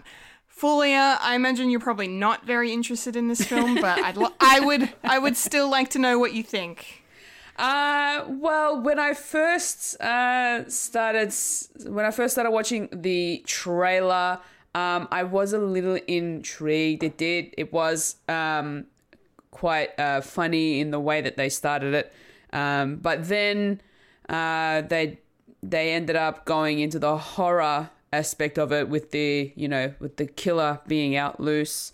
And then all of a sudden you turn around you find out that there's been a body swap and the comedy gets even uh, more hilarious in a sense in the trailer. Um, i enjoyed the trailer for what it was. Um, there are there you're right kendall there were some funny moments in this. Um, however the fact that they've combined comedy with horror um i yeah i as uh, e- even though it looks funny the moments where the horror aspects come in no thank you. Um i'll leave that up to you to give me a review Good. yeah I'm But- happy happy to take one for the team. yes. Even though take take one for you. yes, thank you. Um, but I will say, Kathryn Newton, great actress. I loved, her, I love her in Supernatural um, Yeah. as Claire. Um, she had a very strong persona uh, playing that character, and it was really good. Um, So the fact that she's now got a great lead role in this. It's yeah, it's perfect for her. yeah. So, good. yeah, definitely. Um, and the scenes where you see her as the killer, it it freaked me out a little, but it like it looked so good. so it it it works for her. It really does. It looks good. Yeah. Um, um, and Vince Vaughn, he, it's been a while since we last saw him in something, um, especially something funny. So um, it's good to see him, you know, back on his uh, comedy roots. Um, so yeah, and and the and the scenes where he is the he is the girl was quite funny. So I will admit admit that much. um, but yeah, I I don't know if I'll see this. Like, depending depending on your review, Kendall, I might Okay. see it. I might, but it's a very small might. I'll look. I'll take it. All right. I'll take it. or maybe, or maybe I'll come and see it with you, so that if something does happen, I could just hide behind you. Sounds like a date, my friend. okay. what were your thoughts, Wayne? This is easily my favorite trailer of the week. Absolutely easily. Um, I I will flag though that this trailer was so good that if the movie does not live up to my expectations, I am going to rip it a new one. I was smiling and laughing out loud throughout the whole thing. It probably shows too much because there's so many great gags, and I hope that there are more left in the in the film to surprise me. Um, I love that this one absolutely owns the fact that it is taking from genre conventions and made by Blumhouse. Okay, let's go take my money. But the fact is Yeah. that it's the fact is first of all it's called Freaky and it's a body swap movie. So there's our there's our nod to Freaky Friday, um, one of our Uh, it's on the nose. one of our most uh, famous body swap movies. When you see the title cards in the trailers of the white background and the blood splatter, that same style is the um, same style used for the artwork in the re-release of the Friday the Thirteenth DVDs. Ooh. When you see that cheerleading routine um, for the friends to recognize her, um, that's from Big. Right with um with that moment bet- between Tom Hanks and, and his mate and Yeah. doing doing doing that exchange. The fact that you've got a queer boy and a and a black and a black girl running away from a killer, and the queer boy is announcing they're like, "No, you're black. I'm gay. We're the first to go."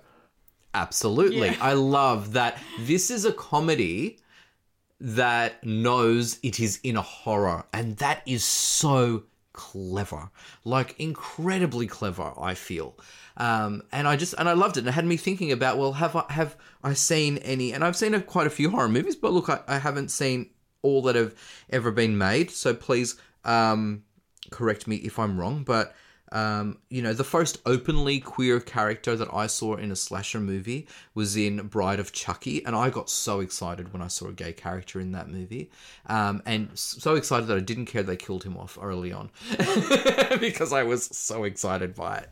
Um, and that was really good. There's a there's a queer couple in um, Friday the Thirteenth Part Five, I think it is. That's retrospective, um, but that's actually quite fun to reflect on. Um, does anyone who um, is Black Survivor horror movie pre uh, Jordan Peele films? Um, I could only think of one, and that was Shavar Ross's character in Jason 5 as well.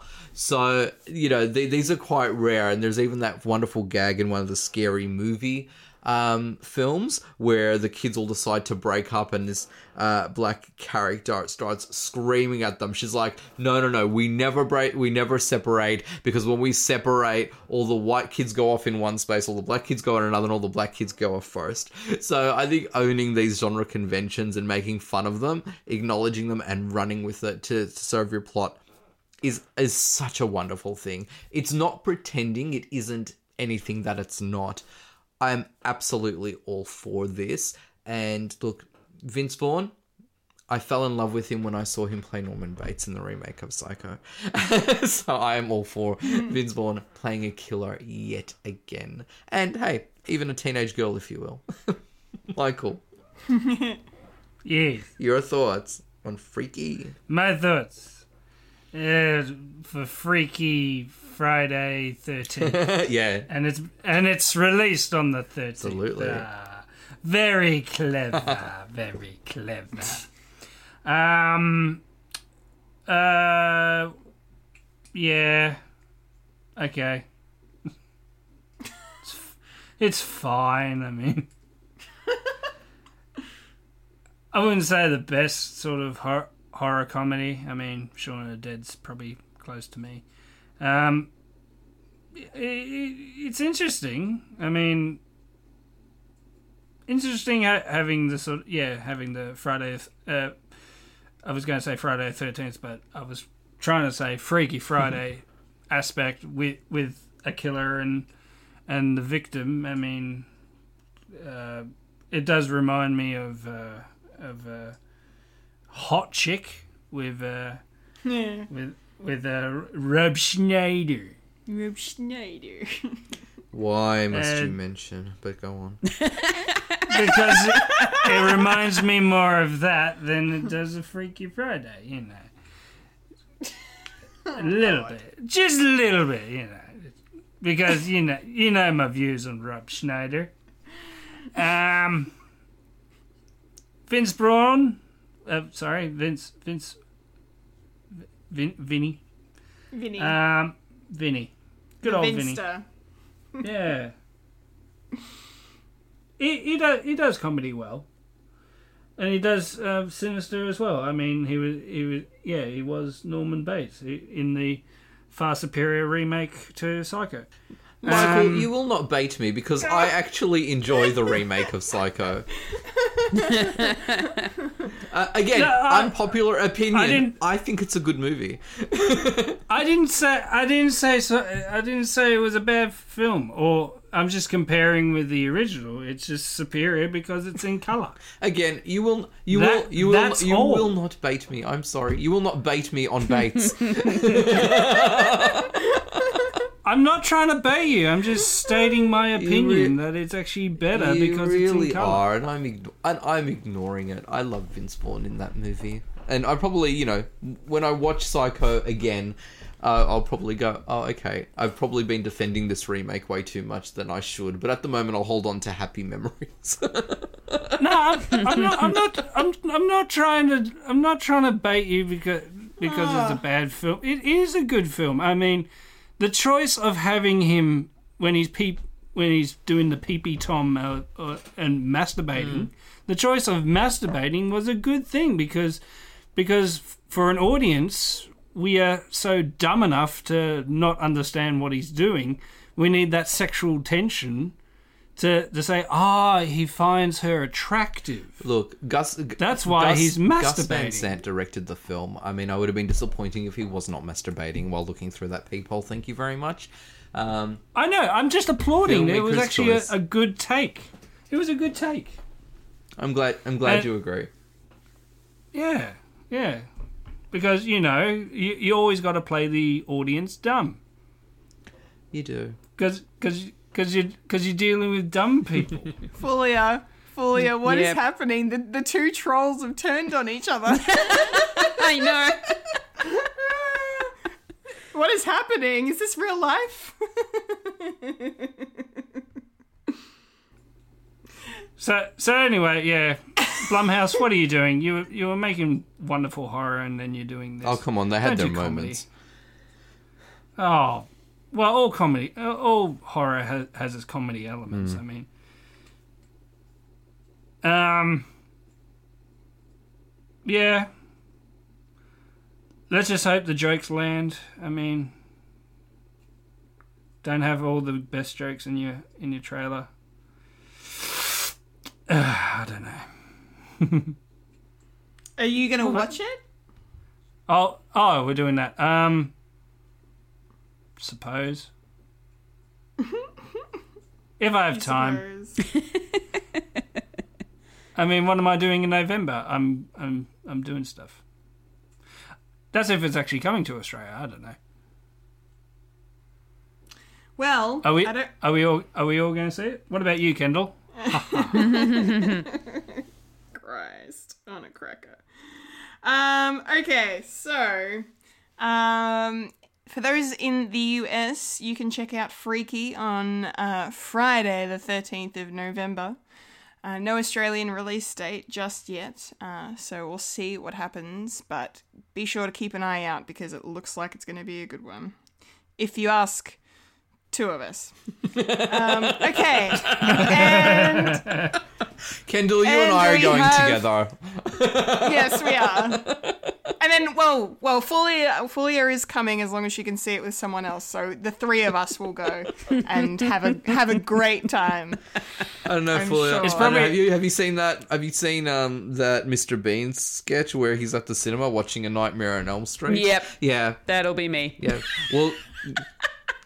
I, I, Oh, he's watching Nightmare on Elm And Street, and not un- a Friday and the 13th. unfortunately, Fulia, I'd be Mr. Bean.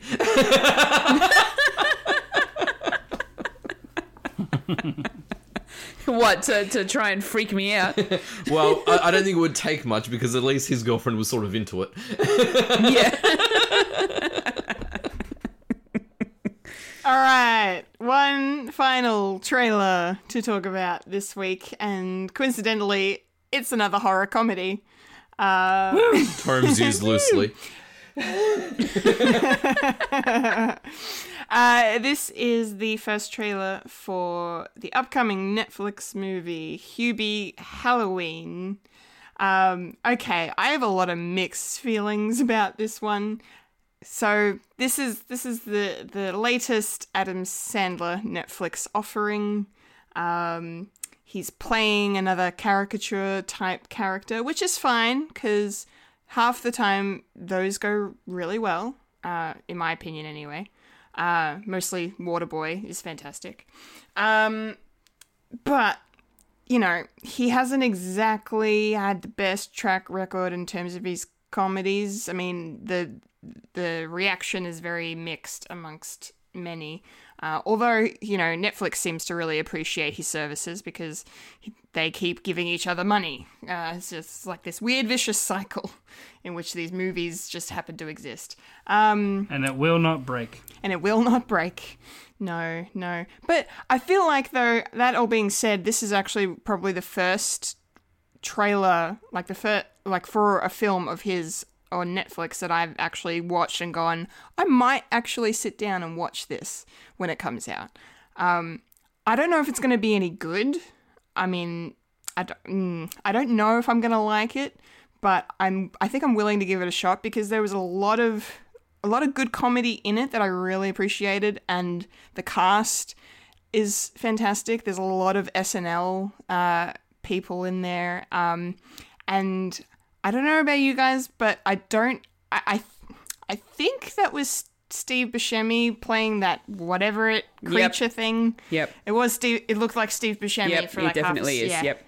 Fantastic. Because I was like, I hope, I hope I saw Steve Buscemi and not Rob Schneider, because that's the deciding factor on me watching this movie. The Happy Madison gang is in the film. Rob Schneider's in there too. Oh, okay. Well, I missed him. Maybe I'm willfully ignorant, I guess. Um, it's okay. Uh, yeah, I mean, the thing that excited me the most, apart from apart from the, just the cast in general, was um the fact that Julie Bowen and Adam Sandler reunited from Happy Gilmore in this movie. Um, I'm here for that. Uh, definitely, definitely here for that. Um, yeah, it looks it looks really funny. There was a lot of good gags in the trailer uh, that made me laugh.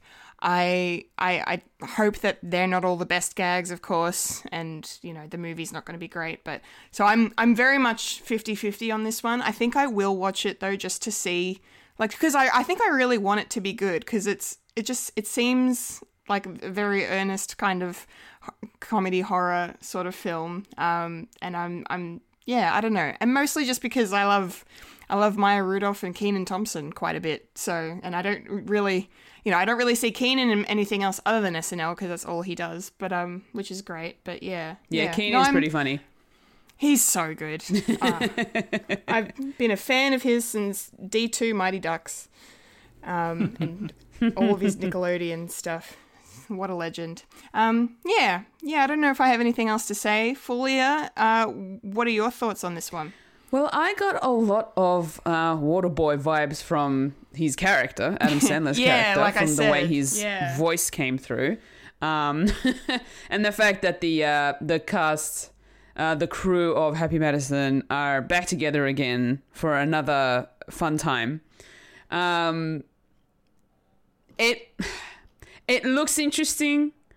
Um, I didn't really get too much of the funniness from it, but I'm still willing to give it a go and watch it and see how it actually how it actually plays out. Uh, I'm just wondering. Yeah, I. I'm not like I'm not sure. That's the thing. I don't know what else I could really say. Um, it looks good. Uh, the fact that there's also some sort of murder mystery thing happening as well, and the fact that it's up to Hubie to figure out what's going on because apparently the police don't trust him anymore um, because he's always going to the police for really silly things. um, Yep. so he now it's up to him to figure out what's going on in his town. Um, and the fact that it mentions that Hubie is a huge fan of Halloween, and yet he still gets freaked out when a little when a teenage girl just grabs him on an ankle.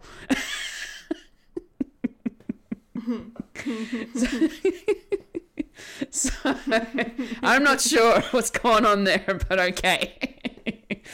um, but yeah, look, you know, I'm always happy to see um, the gang come together. You know, you've got, you know, Adam Sandler, obviously. You've got Steve Buscemi. Rob Schneider, obviously, he's going to be in there as like a cameo of some sort. He won't be in there for very long, I'd, I'd say.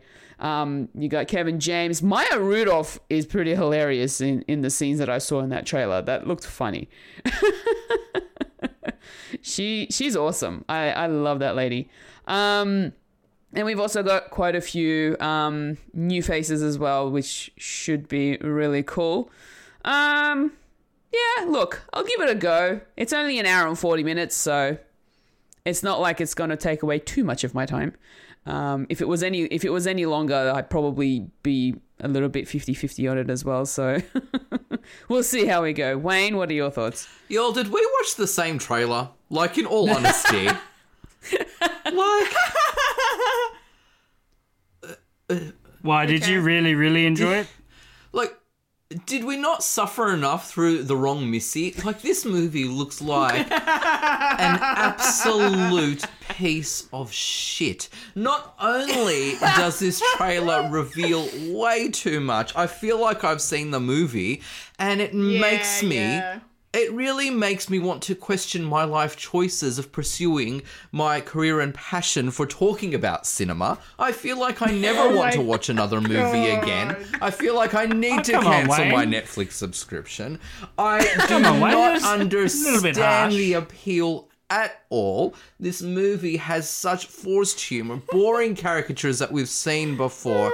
There is absolutely nothing interesting here. And what's alarming is it shows so much of the film that I feel like I'm not going to get surprised with even a single decent gag in this movie like how good is this money that Netflix is offering Sandler and how much viewers are actually watching Adam Sandler that he can just second rate it with pieces of shit like this I'm curious as to how the film will be but don't expect me to be front and center watching it Michael Hello. Well, Wayne, just settle down because it's not that bad. I'm here to critique a trailer and this is what I have done Critique. Uh, oh, come on. Look, to be honest, if uh, comparing this the, Hubie Halloween to Freaky, I think Freaky is by far the better of the trailers. oh you think Oh yeah, yeah. you reckon Lord. From my knowledge Well, of uh, horror films, yeah. Yeah, but we but we are talking about horror comedy. This is more of a hom- horror comedy than Freaky. Can, is, how it's not how said? it's not funny. It needs to be. It, is needs funny. to be funny to classify as a comedy. At least Freaky demonstrated horror and comedy. Adam Sandler doing a stupid voice is funny. Your standards are low. oh my is, God. The pro- the problem is that if you actually watch Adam Sandler films, all his films that he's actually playing an average Joe isn't funny. And now he's, pay- he's playing you- a below average Joe, and that's funny. Yeah, because he's doing a caricature. He's not playing himself. Yeah. I've never seen that before. I've never seen him do it. I mean, he's really stretching his range at the moment, isn't he? No, no. If you think about Waterboy, Waterboy was wa- was actually a good comedy. Mm. I mean, not a, a, a huge success than than he's like Mr. Deeds or any, anything like that. What? Are, Uh, but but isn't? it- but, but if we're played- talk- but Billy Madison was a moron, though, wasn't he? well, he was a bit of a moron and he was doing Mm. stupid voices, but he was playing a kid. He wasn't playing Adam Sandler. Playing a kidult, yeah, a kid. which is like the first who kid. we've kind of got here anyway. Anyway, I'm interrupting your um, review of this um, trailer. My- Sorry, go on. That's all right. Um, trailer thought. Um, yeah. Ah, okay. Am- Okay. Um. Hmm. I actually did enjoy it. I mean, yeah.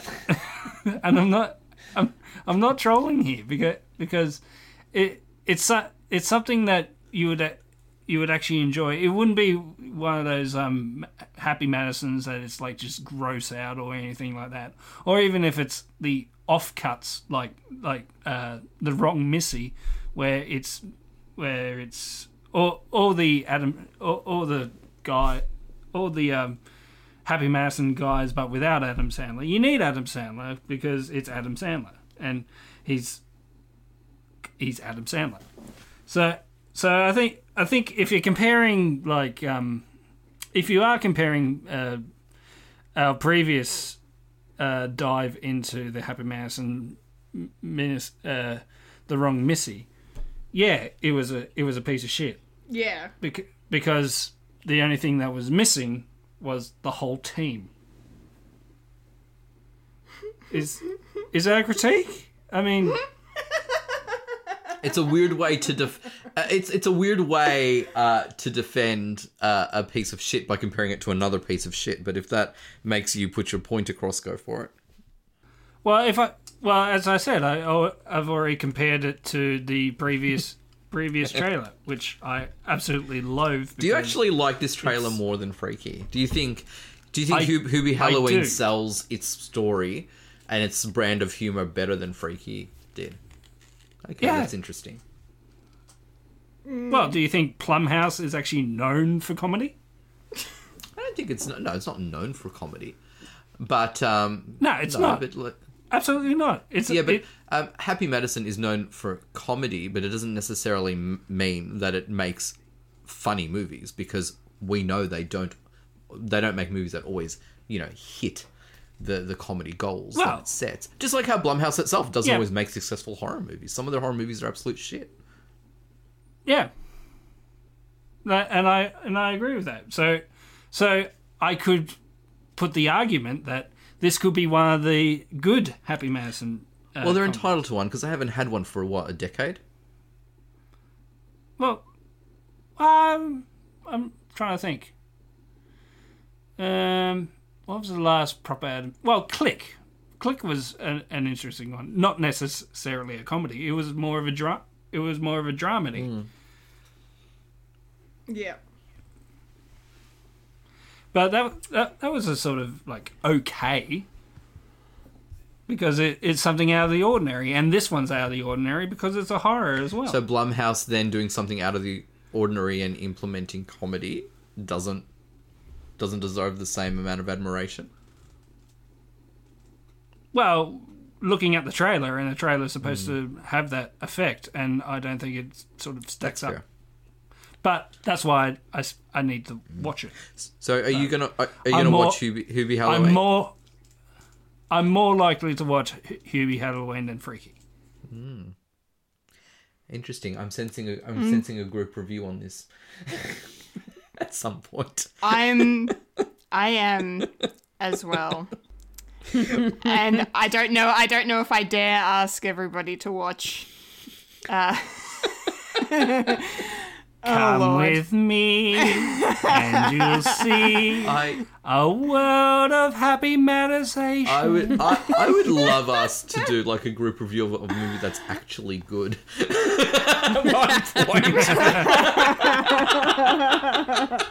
Otherwise, we all be watching Doom. True. yeah, maybe But yeah. who wants that? Okay.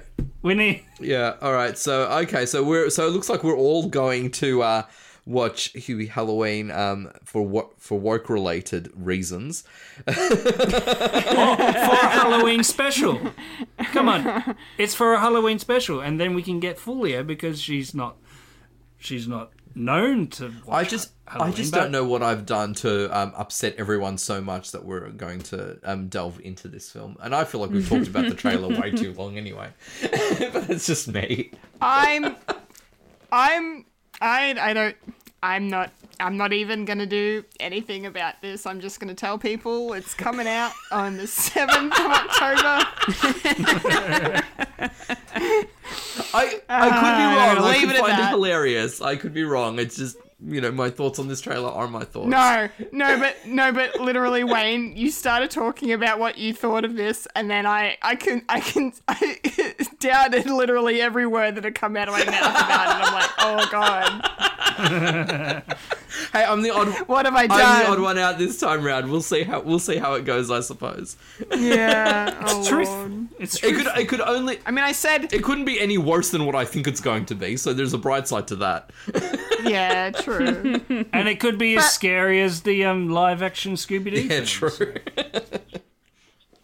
I mean, I did say 50-50, but yeah, now, I, now I'm feeling, yeah, not that. Um, we'll see what happens. We'll see what happens. Uh, watch this space, uh, avid, avid listeners. Lord. See you at Halloween. Ooh. See you at Halloween. Ooh. Okay, all right, that's Trailer Park done for this week, guys. Uh, which means now it's time for the moment, the segment, the section, the place of the podcast you've all been waiting for. Popcorn culture. Yeah, Popcorn. Oh yeah. popcorn culture. Popcorn All the culture. popcorn it's popcorn cultures. culture. All of the popcorn and all of the culture. Autobots. Popcorn. Should you say Autobots pop out instead of roll out? Yeah. Does that does that work? yeah. Well, the, Yeah. the the actual quote is roll out, but a lot of misconception is Autobots transform. Mm, that's true, but it's a roll. It's roll out. Yeah, I know, I know. It's it's the same as beam me up, Scotty, and he doesn't actually fucking say it. Oh, really? Yeah, it's a Mandela effect. Oh, wow. I had no idea. Mm-hmm. There you go. There you go. And now you know. And knowing is after battle, G.I. Joe. And that was popcorn culture. Thank you, thank you, thank you. Yeah. Thanks for playing along. Here are your Thank you. consolation prizes. Now you get to listen to the actual popcorn culture segment. Oh dear. Yes. Okay, so um, let's have a look here. So we this week decided, k- kind of following on from last week's discussion of franchises that overstayed their welcome, we're going to take a look at TV shows that we think have overstayed their welcome.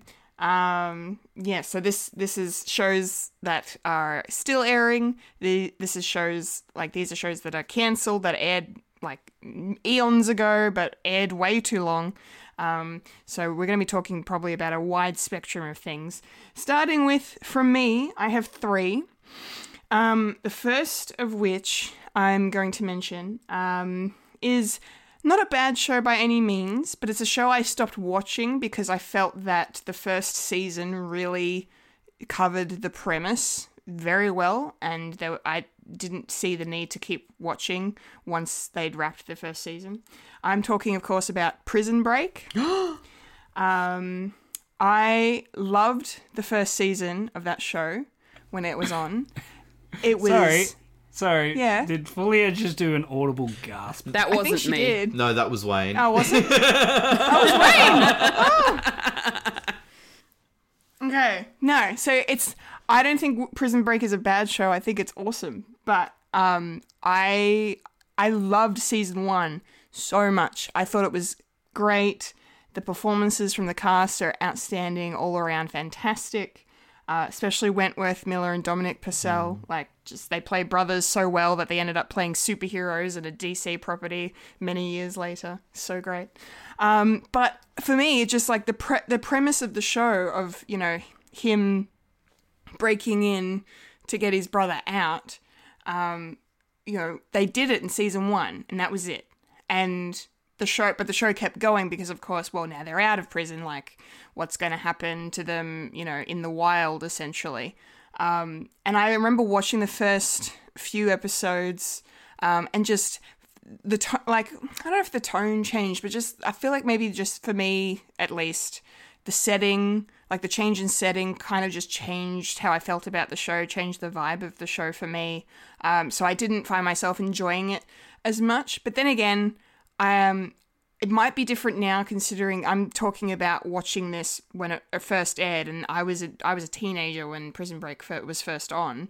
Um, my you know nearly 20 years ago, so like my opinion is going to be definitely different now that I'm a lot older. But um, I'm yeah, but from what I remember, just I, I remember just absolutely loving season one and just didn't feel that the quality or the like I said, just some, there's just something about season one that was just so great that I don't think it carried over well enough into season two, and I think the premise had run its course in a single season. Um, but that's my that's that's my opinion, I guess. Take it or leave it. Another show in a similar vein, but uh, not definitely not as good in quality. Um, Pretty Little Liars. Uh, I I started watching that. Oh, cue gasp from somebody. Um, I started watching it on the recommendation of a good friend of mine, and uh, I really, really enjoyed it. Like, I didn't think I would because it's like I usually only watch teen dramas if like vampires or witches are involved, which is why I love Vampire Diaries so much. Um, but this is an out and out, you know, teen, young adult teen drama, and you know, there's some interesting things going on in this show. But like the main premise is, you know, basically uh, this group of girls have lost one of their closest friends who was uh, murdered. Don't know who did it or why or any of that. Um, uh, and there's this mysterious person that goes by uh, the moniker A, who is uh, alluding to the fact that maybe their friend is actually alive or you know, or something something suspicious is going on, and they've, that they've also got dirt on all of the girls. Um, hence the the title of the show, Pretty Little Liars, because A threatens to expose all their secrets and and whatnot, and so there's a lot of drama that kind of happens around that and around these girls' personal lives throughout the show. Um, and the, again, the first season was really really good. Um, it was really well written, again, really well acted. Um, I enjoyed it quite a bit. Uh, the problem was is that once it, the show started, like it kept getting renewed and renewed and renewed. Uh, this the story just kind of lost its focus for me in what in terms of what it was doing, especially in regards to the A storyline uh, revolving who this person was. That was a big focus of like of this show is like these girls finding out who A is, um, and you know getting put, putting putting a stop to A, who is like literally threatening these girls, not just to expose their secrets, but like there's you know there's life life risking things going on, and like this this A person is like trying to kill them at the same time. It's it's all very intense. Um, but you know, a couple of seasons in, they actually reveal to you who A is, and you're like, oh shit, I didn't expect that. That's a great twist. Love that. Um, but then it, it becomes sort of almost like a, a jigsaw situation where, oh no, it's actually this person. Oh wait, it's actually this person. And they just kept changing who A was, and then they introduced um, like a, another villain, and I can't remember the name because I kind of stopped watching at that point. Um, and that yeah, they just it just after that it just got so convoluted and so drawn out. At, it just really made me feel like why why did this why has the show kept going? I mean, yeah, it was very very popular, it rated very well in the US, um, and it has a big fan following. So I guess yeah, makes sense. But for some reason, the the the consistency of the writing really just dropped off. Um, in like the third or fourth season, and yeah, it's a show that I think really should have really should have stopped at season maybe season two or th- three maybe just because it yeah they really did all they could do with that storyline and they were just dragging out for popularity uh, after that and now the show had it got a spin-off that was cancelled after half a season because they tried to do a ghost story spin-off set in this you know in this cool ghost town, which was great, and I really liked the vibe of it. But it had nothing to fucking do with the the show it was spun out of, and it ma- and it made no sense. Um, and yeah, and there's another um, spin off coming out soon, and I'm like, okay, cool, not gonna watch it. Um, anyway, uh, my last one, I'm not gonna go on too long about because I've I haven't really watched much of it. Um, but I feel like 17 seasons is a long time for Grey's Anatomy to be on air. Holy crap, it's been that long? It just got yeah, it just got renewed for a 17th season. Whoa. Yeah. Yeah. Uh, these poor medical staff, these poor people at this poor hospital, they have been through uh, I mean, you, you say you say been through the ringer. I feel like they reinvented the ringer. Um, cause I yeah, it's just insane. I mean, I've only seen a couple episodes of Grey's Anatomy. Uh, you know, everyone remembers the Code Black episode when the bomb was in the body because Channel Seven wouldn't shut up about it for like a whole month. um, um, that's like the only episode of, of Grey's that I remember. Although I've I have seen bits and pieces of other episodes, and I know I've had I, have had. it's it's true though. They did. They harped on about it. Uh, Hey, uh, did you watch the full episode? I did. It So it worked. it worked. Marketing worked. It worked. It really worked. You really like me. Um, yeah, but like Gold. they, yeah. God, it's great. Um, yeah, they, yeah, they just they these the things these characters go through in terms of their storylines. From what I've read of like you know multiple multiple main characters being killed off, losing limbs, planes crashing, uh, gunmen in hospitals, car crashes, like just it's yeah, it's just stop putting these people through this torture. Enough is enough, Shonda Rhimes. Enough. Um, yeah. I mean, I can understand why a show like uh, uh, SVU or NCIS can go for so long because they're, you know, police crime procedurals. Like that kind of makes that's okay. A lot of their episodes are one shot type episodes. Um, but something like Grey's Anatomy to go on so long as a full on drama for 17 years is just Lord. Lord, yeah. Are there It's any? too long. Are there any of the long. original cast mis- cast members still in Grey's Anatomy? Yes. Yes. Uh, I don't. I don't. I don't think there's many of them. Um, uh, Ellen Pompeo is still there, so Meredith Grey herself is still in the show. Uh, but I think a lot of the original cast have left, um, and most of them were killed off as well, because that's the that's the kind of show it is. um, yeah, yeah. So I, I'm not sure who else is left because I've, as I said, I haven't watched the whole thing, but uh, I know, yeah, that Ellen Pompeo is still kicking around at old Seattle Grace Hospital. Yeah, yeah. Fulia, what are what are your shows? What are your shows? What do you think? Well, I couldn't really think of any um, any shows that were based on like pop culture and all that sort of stuff. But I always see this on TV, and I'm really getting sick of this franchise specifically. It's The Bachelor and The Bachelorette reality TV show. Yay. Pre- Oh my Dare goodness. you? That's how me and my wife connect. I'm sorry, Mike. I am. Don't be sorry. We, we, we, don't be sorry, Fulia. We've delved into Mike's taste in entertainment. It's not that great. I'm just sick and tired of seeing a new season after new season after new season, not to mention the different types of Bachelor and Bachelorette shows, like, you know, Bachelor in Paradise or something else. And there's just so many different versions of it now that I'm just getting tired of seeing these really bitchy girls and these really uptight guys on TV trying to find love, quote in quotation marks. Uh, why would you display yourself like that on TV? Uh, Like I do not understand. Like Insta I hear, I hear, th- you know, things and that some of the stuff that goes on in these shows are actually kind of scripted, but or that the producers are like, we want you to do this, but I just don't understand why anyone would want to be on the show, let alone watch it. It's just yeah, it's a load of BS.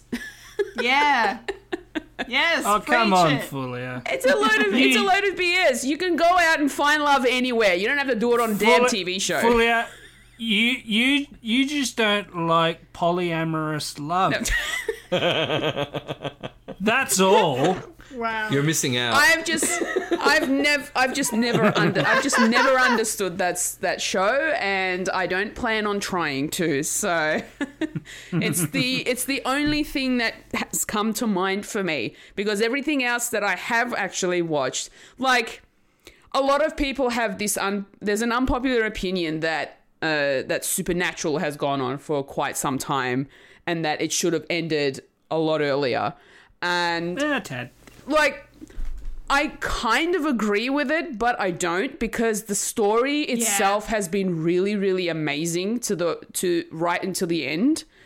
Um, Yes. and it keeps you engaged, and I absolutely love it. So the fact that they are ending it at season fifteen, I that that that's that's perfect. It's it's the best. Like maybe okay, yes, maybe they should have ended it around the you know the 12 13 s- season, but the story was just too uh, too evolved. Like there was just a lot has happened that they couldn't really just finish it like that. So the fact that they've found a way to round it off and actually complete the story means that you know this is the it's like the perfect opportunity from to, for them to end it at season 15 and I'm happy about that. As much as I would love to see more of Supernatural, um, you know, Jensen Ackles, Jared Padalecki, Misha Collins,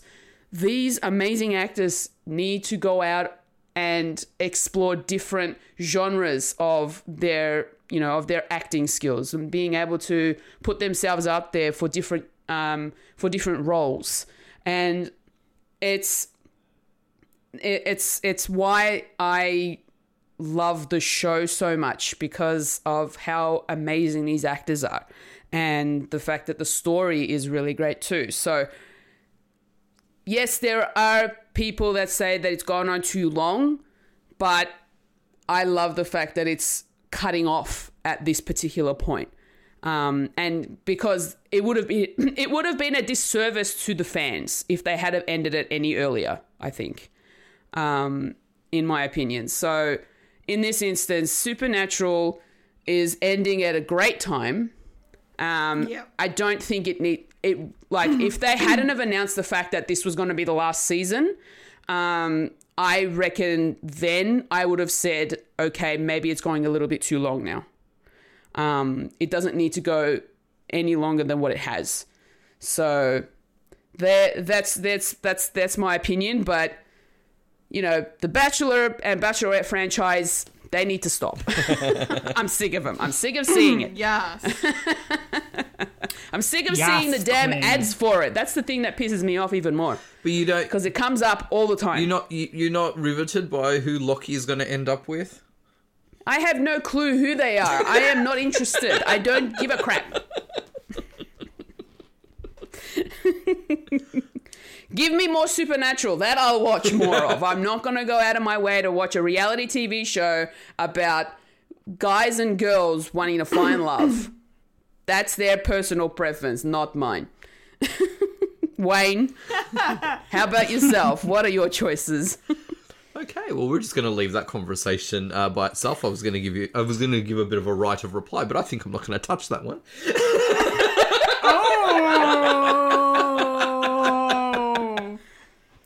Wow. I love it. Um, TV shows that have gone on for far too long. Uh, it won't come to a surprise to anybody uh, who has heard this topic come up before in some form or another. That I think probably the number one show that's got that went on for too long than it needed to was Thirteen Reasons Why. Um, Did not need to go on beyond Yes. one season. Uh, again, season two was a bit of a bonus. It was okay, um, and third and the third season was a crime against the art of television storytelling. Um, yeah, just did not need to go. It was such a wonderful, contained first season, and then they gave us three more. No, thank you. no. So I, I will always recommend 13 Reasons Why, but season one only. Um, Lost is another one that could not sustain its Yeah. gimmick because it was intriguing, it was quite well written, um, it was bombarded with flashbacks and the promise of a monster that in the end I could not give a flying fuck about. Um, again, it was a, an interesting premise with an interesting gimmick that really only needed to be a season, or hey, make it a really nice long movie uh, or mini series. I think that would have worked really well. Another series that I think actually went on too long was Will and Grace in the end. We had a bit of a reunion um, set of seasons. So it ran for eight seasons, took a hiatus, and came back for three more. This was really exciting, and I was really excited to see it. And I have to say that the episodes in the last three seasons, so the newer ones, were actually quite good for most of the part. And it really felt like you hadn't left the characters or the show. They fit right back in there, and that was really nice to see. The humor was on point, it was topical, it was political, and you really did care for these characters. So the brand hadn't changed. Unfortunately, um, my opinion is that when the show ended on season 8, it was by far one of the loveliest and most heartfelt season finales I had ever seen, and it got me in tears every single time. And that's why I didn't watch Will and Grace too often, because whilst it was a great, enjoyable time the whole way through, the final scene of season 8 uh, was heartbreaking, but in a really beautiful way. It, it made you f- Yeah. it made you feel good. Then comes season nine, and they destroy the last few episodes of season eight by relegating it to a dream. You're not happy by this because it's disrespectful to the plot lines, but you're like, hey, I get to see my mates again, essentially, and you're happy to go with it. And then the final episode of the whole series that they give us, fine, but does not hit the emotional beats, does not feel rewarding as the season 8 one. So I would suggest to anyone who wants to watch Will and Grace, watch the original 8 seasons. If you want to delve further, do it out of curiosity, but consider it as an alternative set of events. Um, so Will and Grace, those first 8 seasons are absolute classic, brilliant, just absolute gold. A series that I finished recently was a series on Netflix called East Siders. And it begins really well. It's a low budget series. It's a it's an original queer narrative. And I was quite intrigued and I enjoyed the world. There was familiar tropes, but I'm okay with familiar tropes. And then the fourth season kicks in, and for some reason, um, it decides to delve into all of these other characters, most of whom are just really boring and we don't care about. Um, they're generally about you know 25 to 30 minute episodes.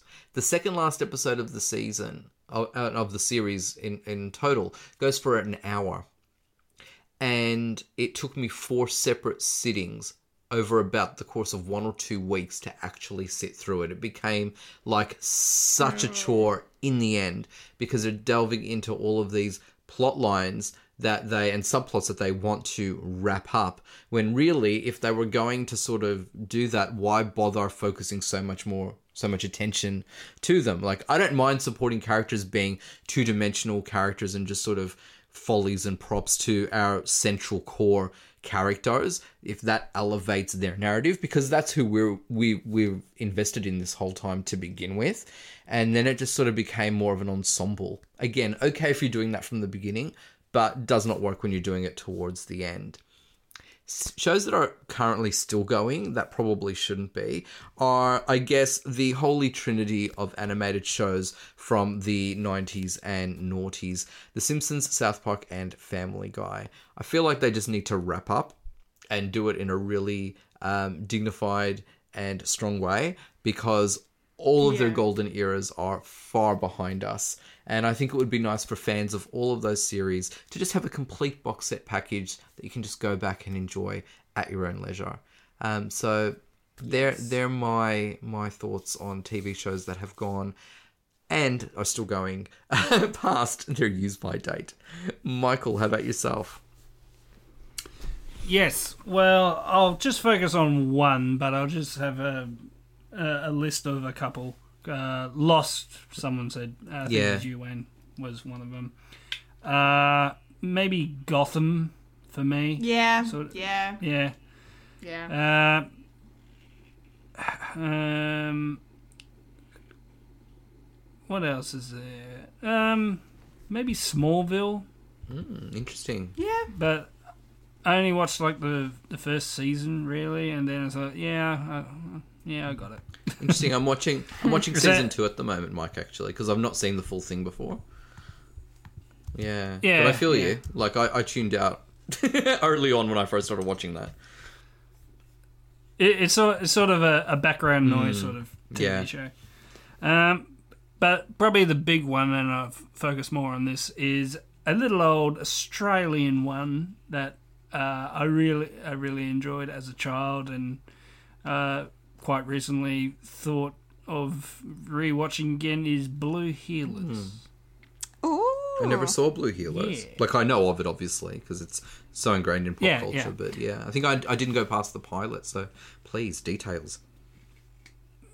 Um, yeah, uh, the re- reason why it's it sort of overstayed its welcome because it it, it did. Uh, there's thirteen seasons all up, but they're so but they're sort of the long long seasons where it was it's filmed like um it like like a soap opera re- really like with your uh, neighbors and your home and away like each, each season w- consisted of like 40 episodes. So it went for a whole year basically. And um, yeah, it, it went for went for 12 years and I think the and I think uh, when people's cuz it was like one of the highest rated sho shows like ever in Australian Yeah. Australian t- TV, and uh, everyone knows everyone knows about uh, Maggie and PJ, um, and Tom Croydon, of course, who I met actually. Uh, When I, Yeah. was, when I was a little when I was a little baby, fresh fresh boy. Um, yeah, um, John Wood actually went to a Australia Day bre- breakfast in Swan Hill, uh, way back when. Yeah. Have I told you about Swan Hill, where Paul Mercurio used to live? You did. Um, yeah, which is quite quite ironic, really, because uh, John Wood actually comes from Tooleybuck, which is like uh, about an hour and a half away from Swan Hill. So, so he's sort of half local, you know.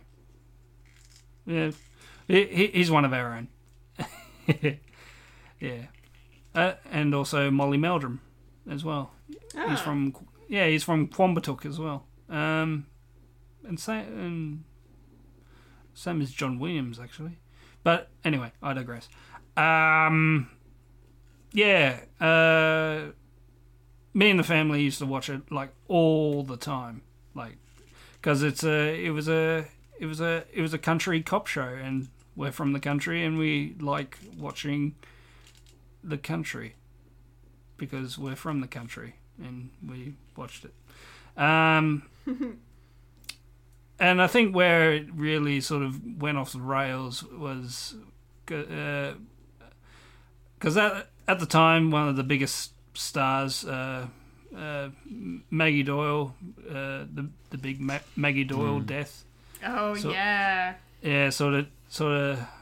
It, like everyone was captivated and like needed to watch who who killed Maggie.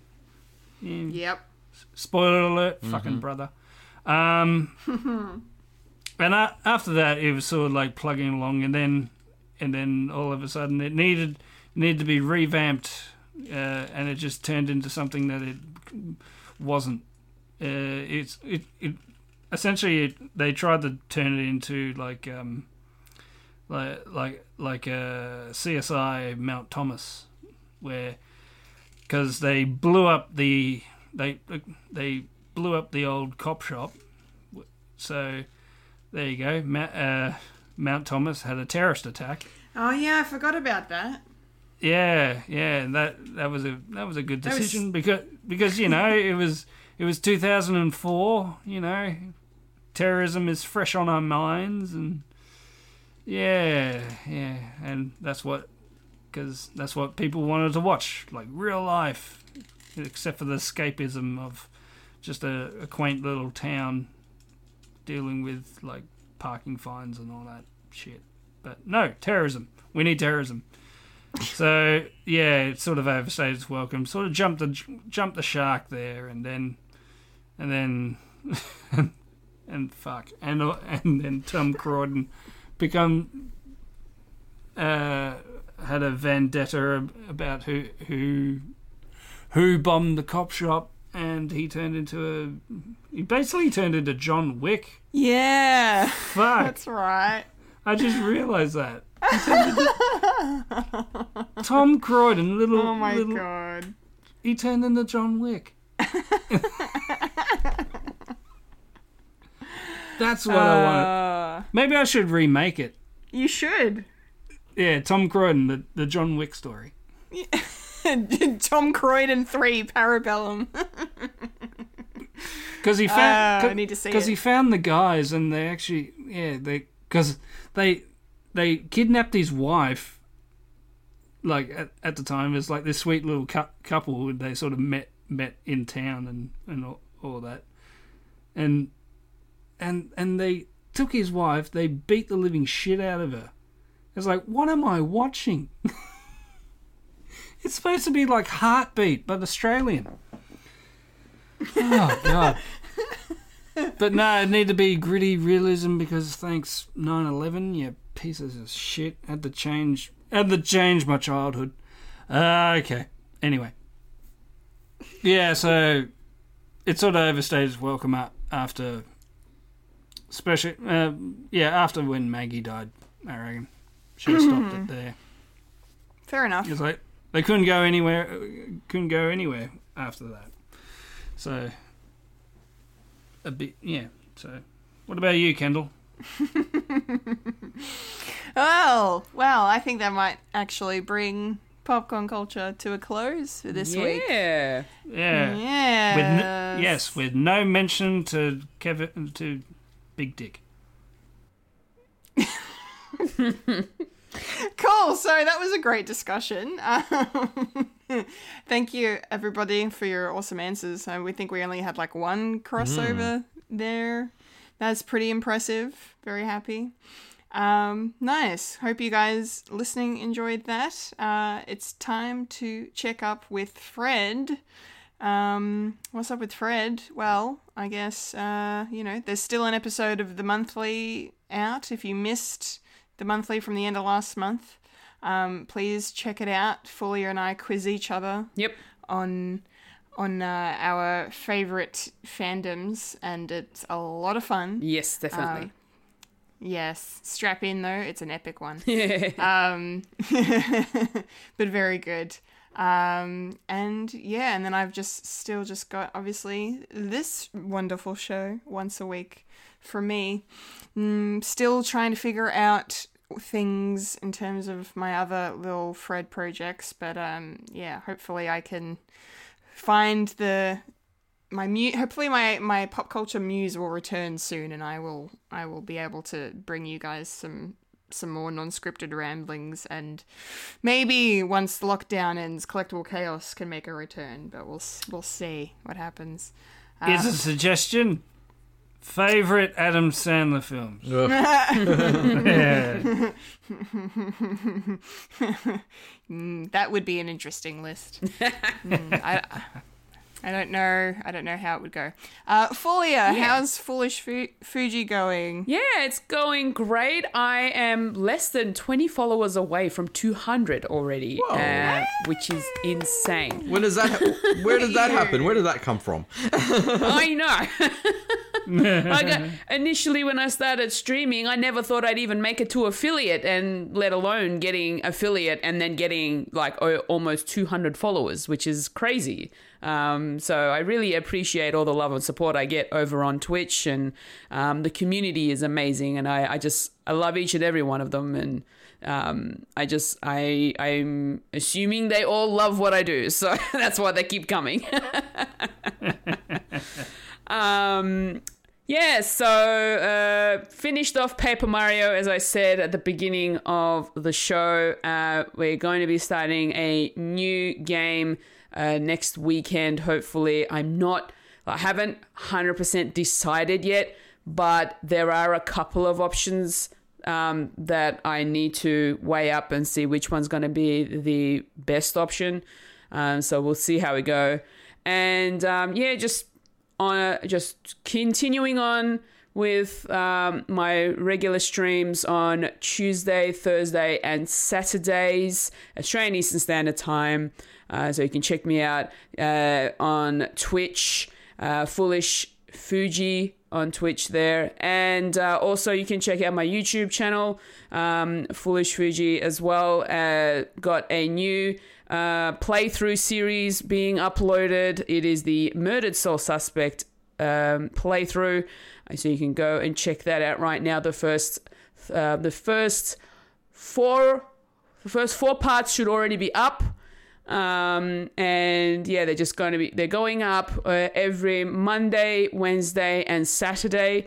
Uh, so you can check them out. They're nice and digestible, uh, short, between twenty to thirty minutes worth. Um, just so that I'm not taking up too much time from your life. um, and uh, yeah, I think that's pretty much it. You can also check out my social, which is um, uh, over on Twitter uh, at foolish underscore Fuji. Um, I'm usually posting things about Animal Crossing there and, you know, other important gaming posts. So you can go check me out over there. And you can also get notifications of when I go live as well. Um, yeah, can't really think of much else at this point. Wayne, how is Fred Watch going? Yeah, going really well, thank you. So we've had the release of our last lockdown special, which is Ali's wedding. So that is out there. Yeah, it was it was a was a great film. Bit of a mixed response from our reviewers, but that's what I think makes a really good episode. Um, so yeah, so no, that was actually for me at least a lot of fun uh, to review because I really enjoyed that film. Also, um, we are hoping to start releasing some more Fred Watch episodes over the coming months, um, getting our season back on track, and because we've got some special occasions coming up as well, such as Halloween and Christmas, we always like to acknowledge those. So yeah, since we're since uh, those of us in Melbourne are still and Victoria as well are still in lockdown, and you need some recommendations, go to our Spotify and SoundCloud and check those out. But yes, more Fred Watch coming soon. How about yourself, Michael? Uh, well, nothing much. Um, I'll be watching uh, TV. I'll be eating popcorn, and I'll be streaming it on Twitch. Oh, really? Yeah, I'm going to be watching uh, old episodes of Blue Heelers on Twitch until they kick me off for copyright. oh, come on. Wow. and I gonna will s- be reacting, Are you gonna? saying, St- "Wow, gonna- this didn't this didn't age well." Lord, are you gonna stop when Maggie dies? No, I'm going to keep on going until Tom Croydon turns into John Wick. Fair enough. You know, you can actually do um, Twitch streams with Amazon Prime um, shows and movies that are on there. Really? Yeah. yeah, but yeah, yeah, but Blue Heelers isn't on Amazon Prime. I think not it might be saying. actually.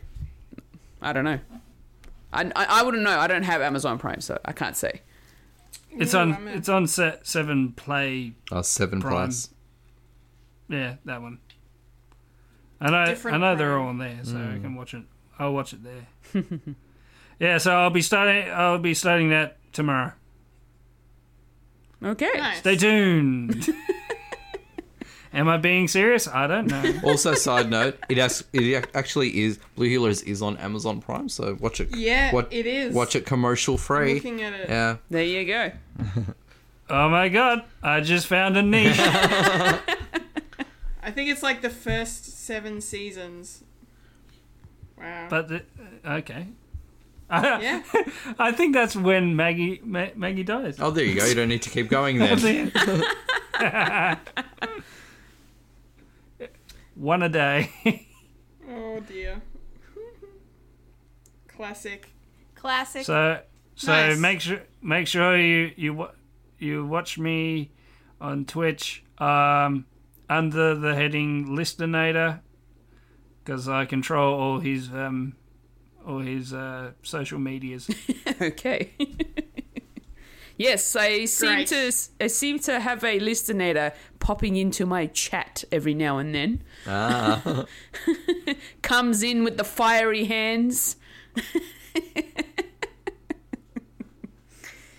yeah, yeah. That's old Listernator. Because he's he's in a satellite at the moment. He's circling. He's uh, in orbit. He's keeping us safe. Okay. oh good. And also, and also, he's escaping from COVID because he's a fucking coward. Sounds about right. Yeah, piece of shit. Uh, all right. Well, I think that just might about do it for this episode. What do you guys think? Yeah. it's been a fun one. It's been a fun one. It's been a loopy one. Has been. Uh, has been. Yes. Don't know what you're talking about. Yeah. It's like a Okay. day. It's like it's like a, uh David Finch, David Finch? Lynch. David Lynch, Finch. Pinch. There is a David Finch, isn't there? Probably. I don't know. I don't know anymore. Kendall. Kendall, let's let's wrap this up. I'm trying. I'm trying. No, try not. Do or do not. There is no try. Uh, that was a podcast called Fred. There was. You could say that. You could, uh, you could, and I just did. Remember to follow us on Facebook, Instagram, and Twitter for future podcasts from Fred the Alien. Follow us on SoundCloud, Spotify, or Apple Podcasts. For Fred the Alien merchandise, go to our website, fredthealienproductions.com, and follow the link to our Redbubble, where you can get Apparel, home decor, bags, stationery, anything from Adam Sandler with our unique Fred the Alien designs by our talented team. Unibums, Incompetent Gamers, our live stage shows, and more. That was the Fred plug. Ah! I've been a Kendall Richardson. I've been a Wayne Stellini. I've been a Fuga Cantarmaje. And I'm Optimus Prime. Roll out! And you've just experienced a podcast called Fred. Fred. Fred. Fred. We got That's it new right sign off this now. time. That was a lovely echo. Remember to eat beef, ah, people. Yes. Get your beef in ya. Yes. Thank you for listening. Look after yourselves. Take care. Be safe. Stay safe. safe. Yes. Stay home. Wear your masks. Ready lives. Barely. Gay icon. He Number is. two. Number two. And, And. see. See. Scene. Sane.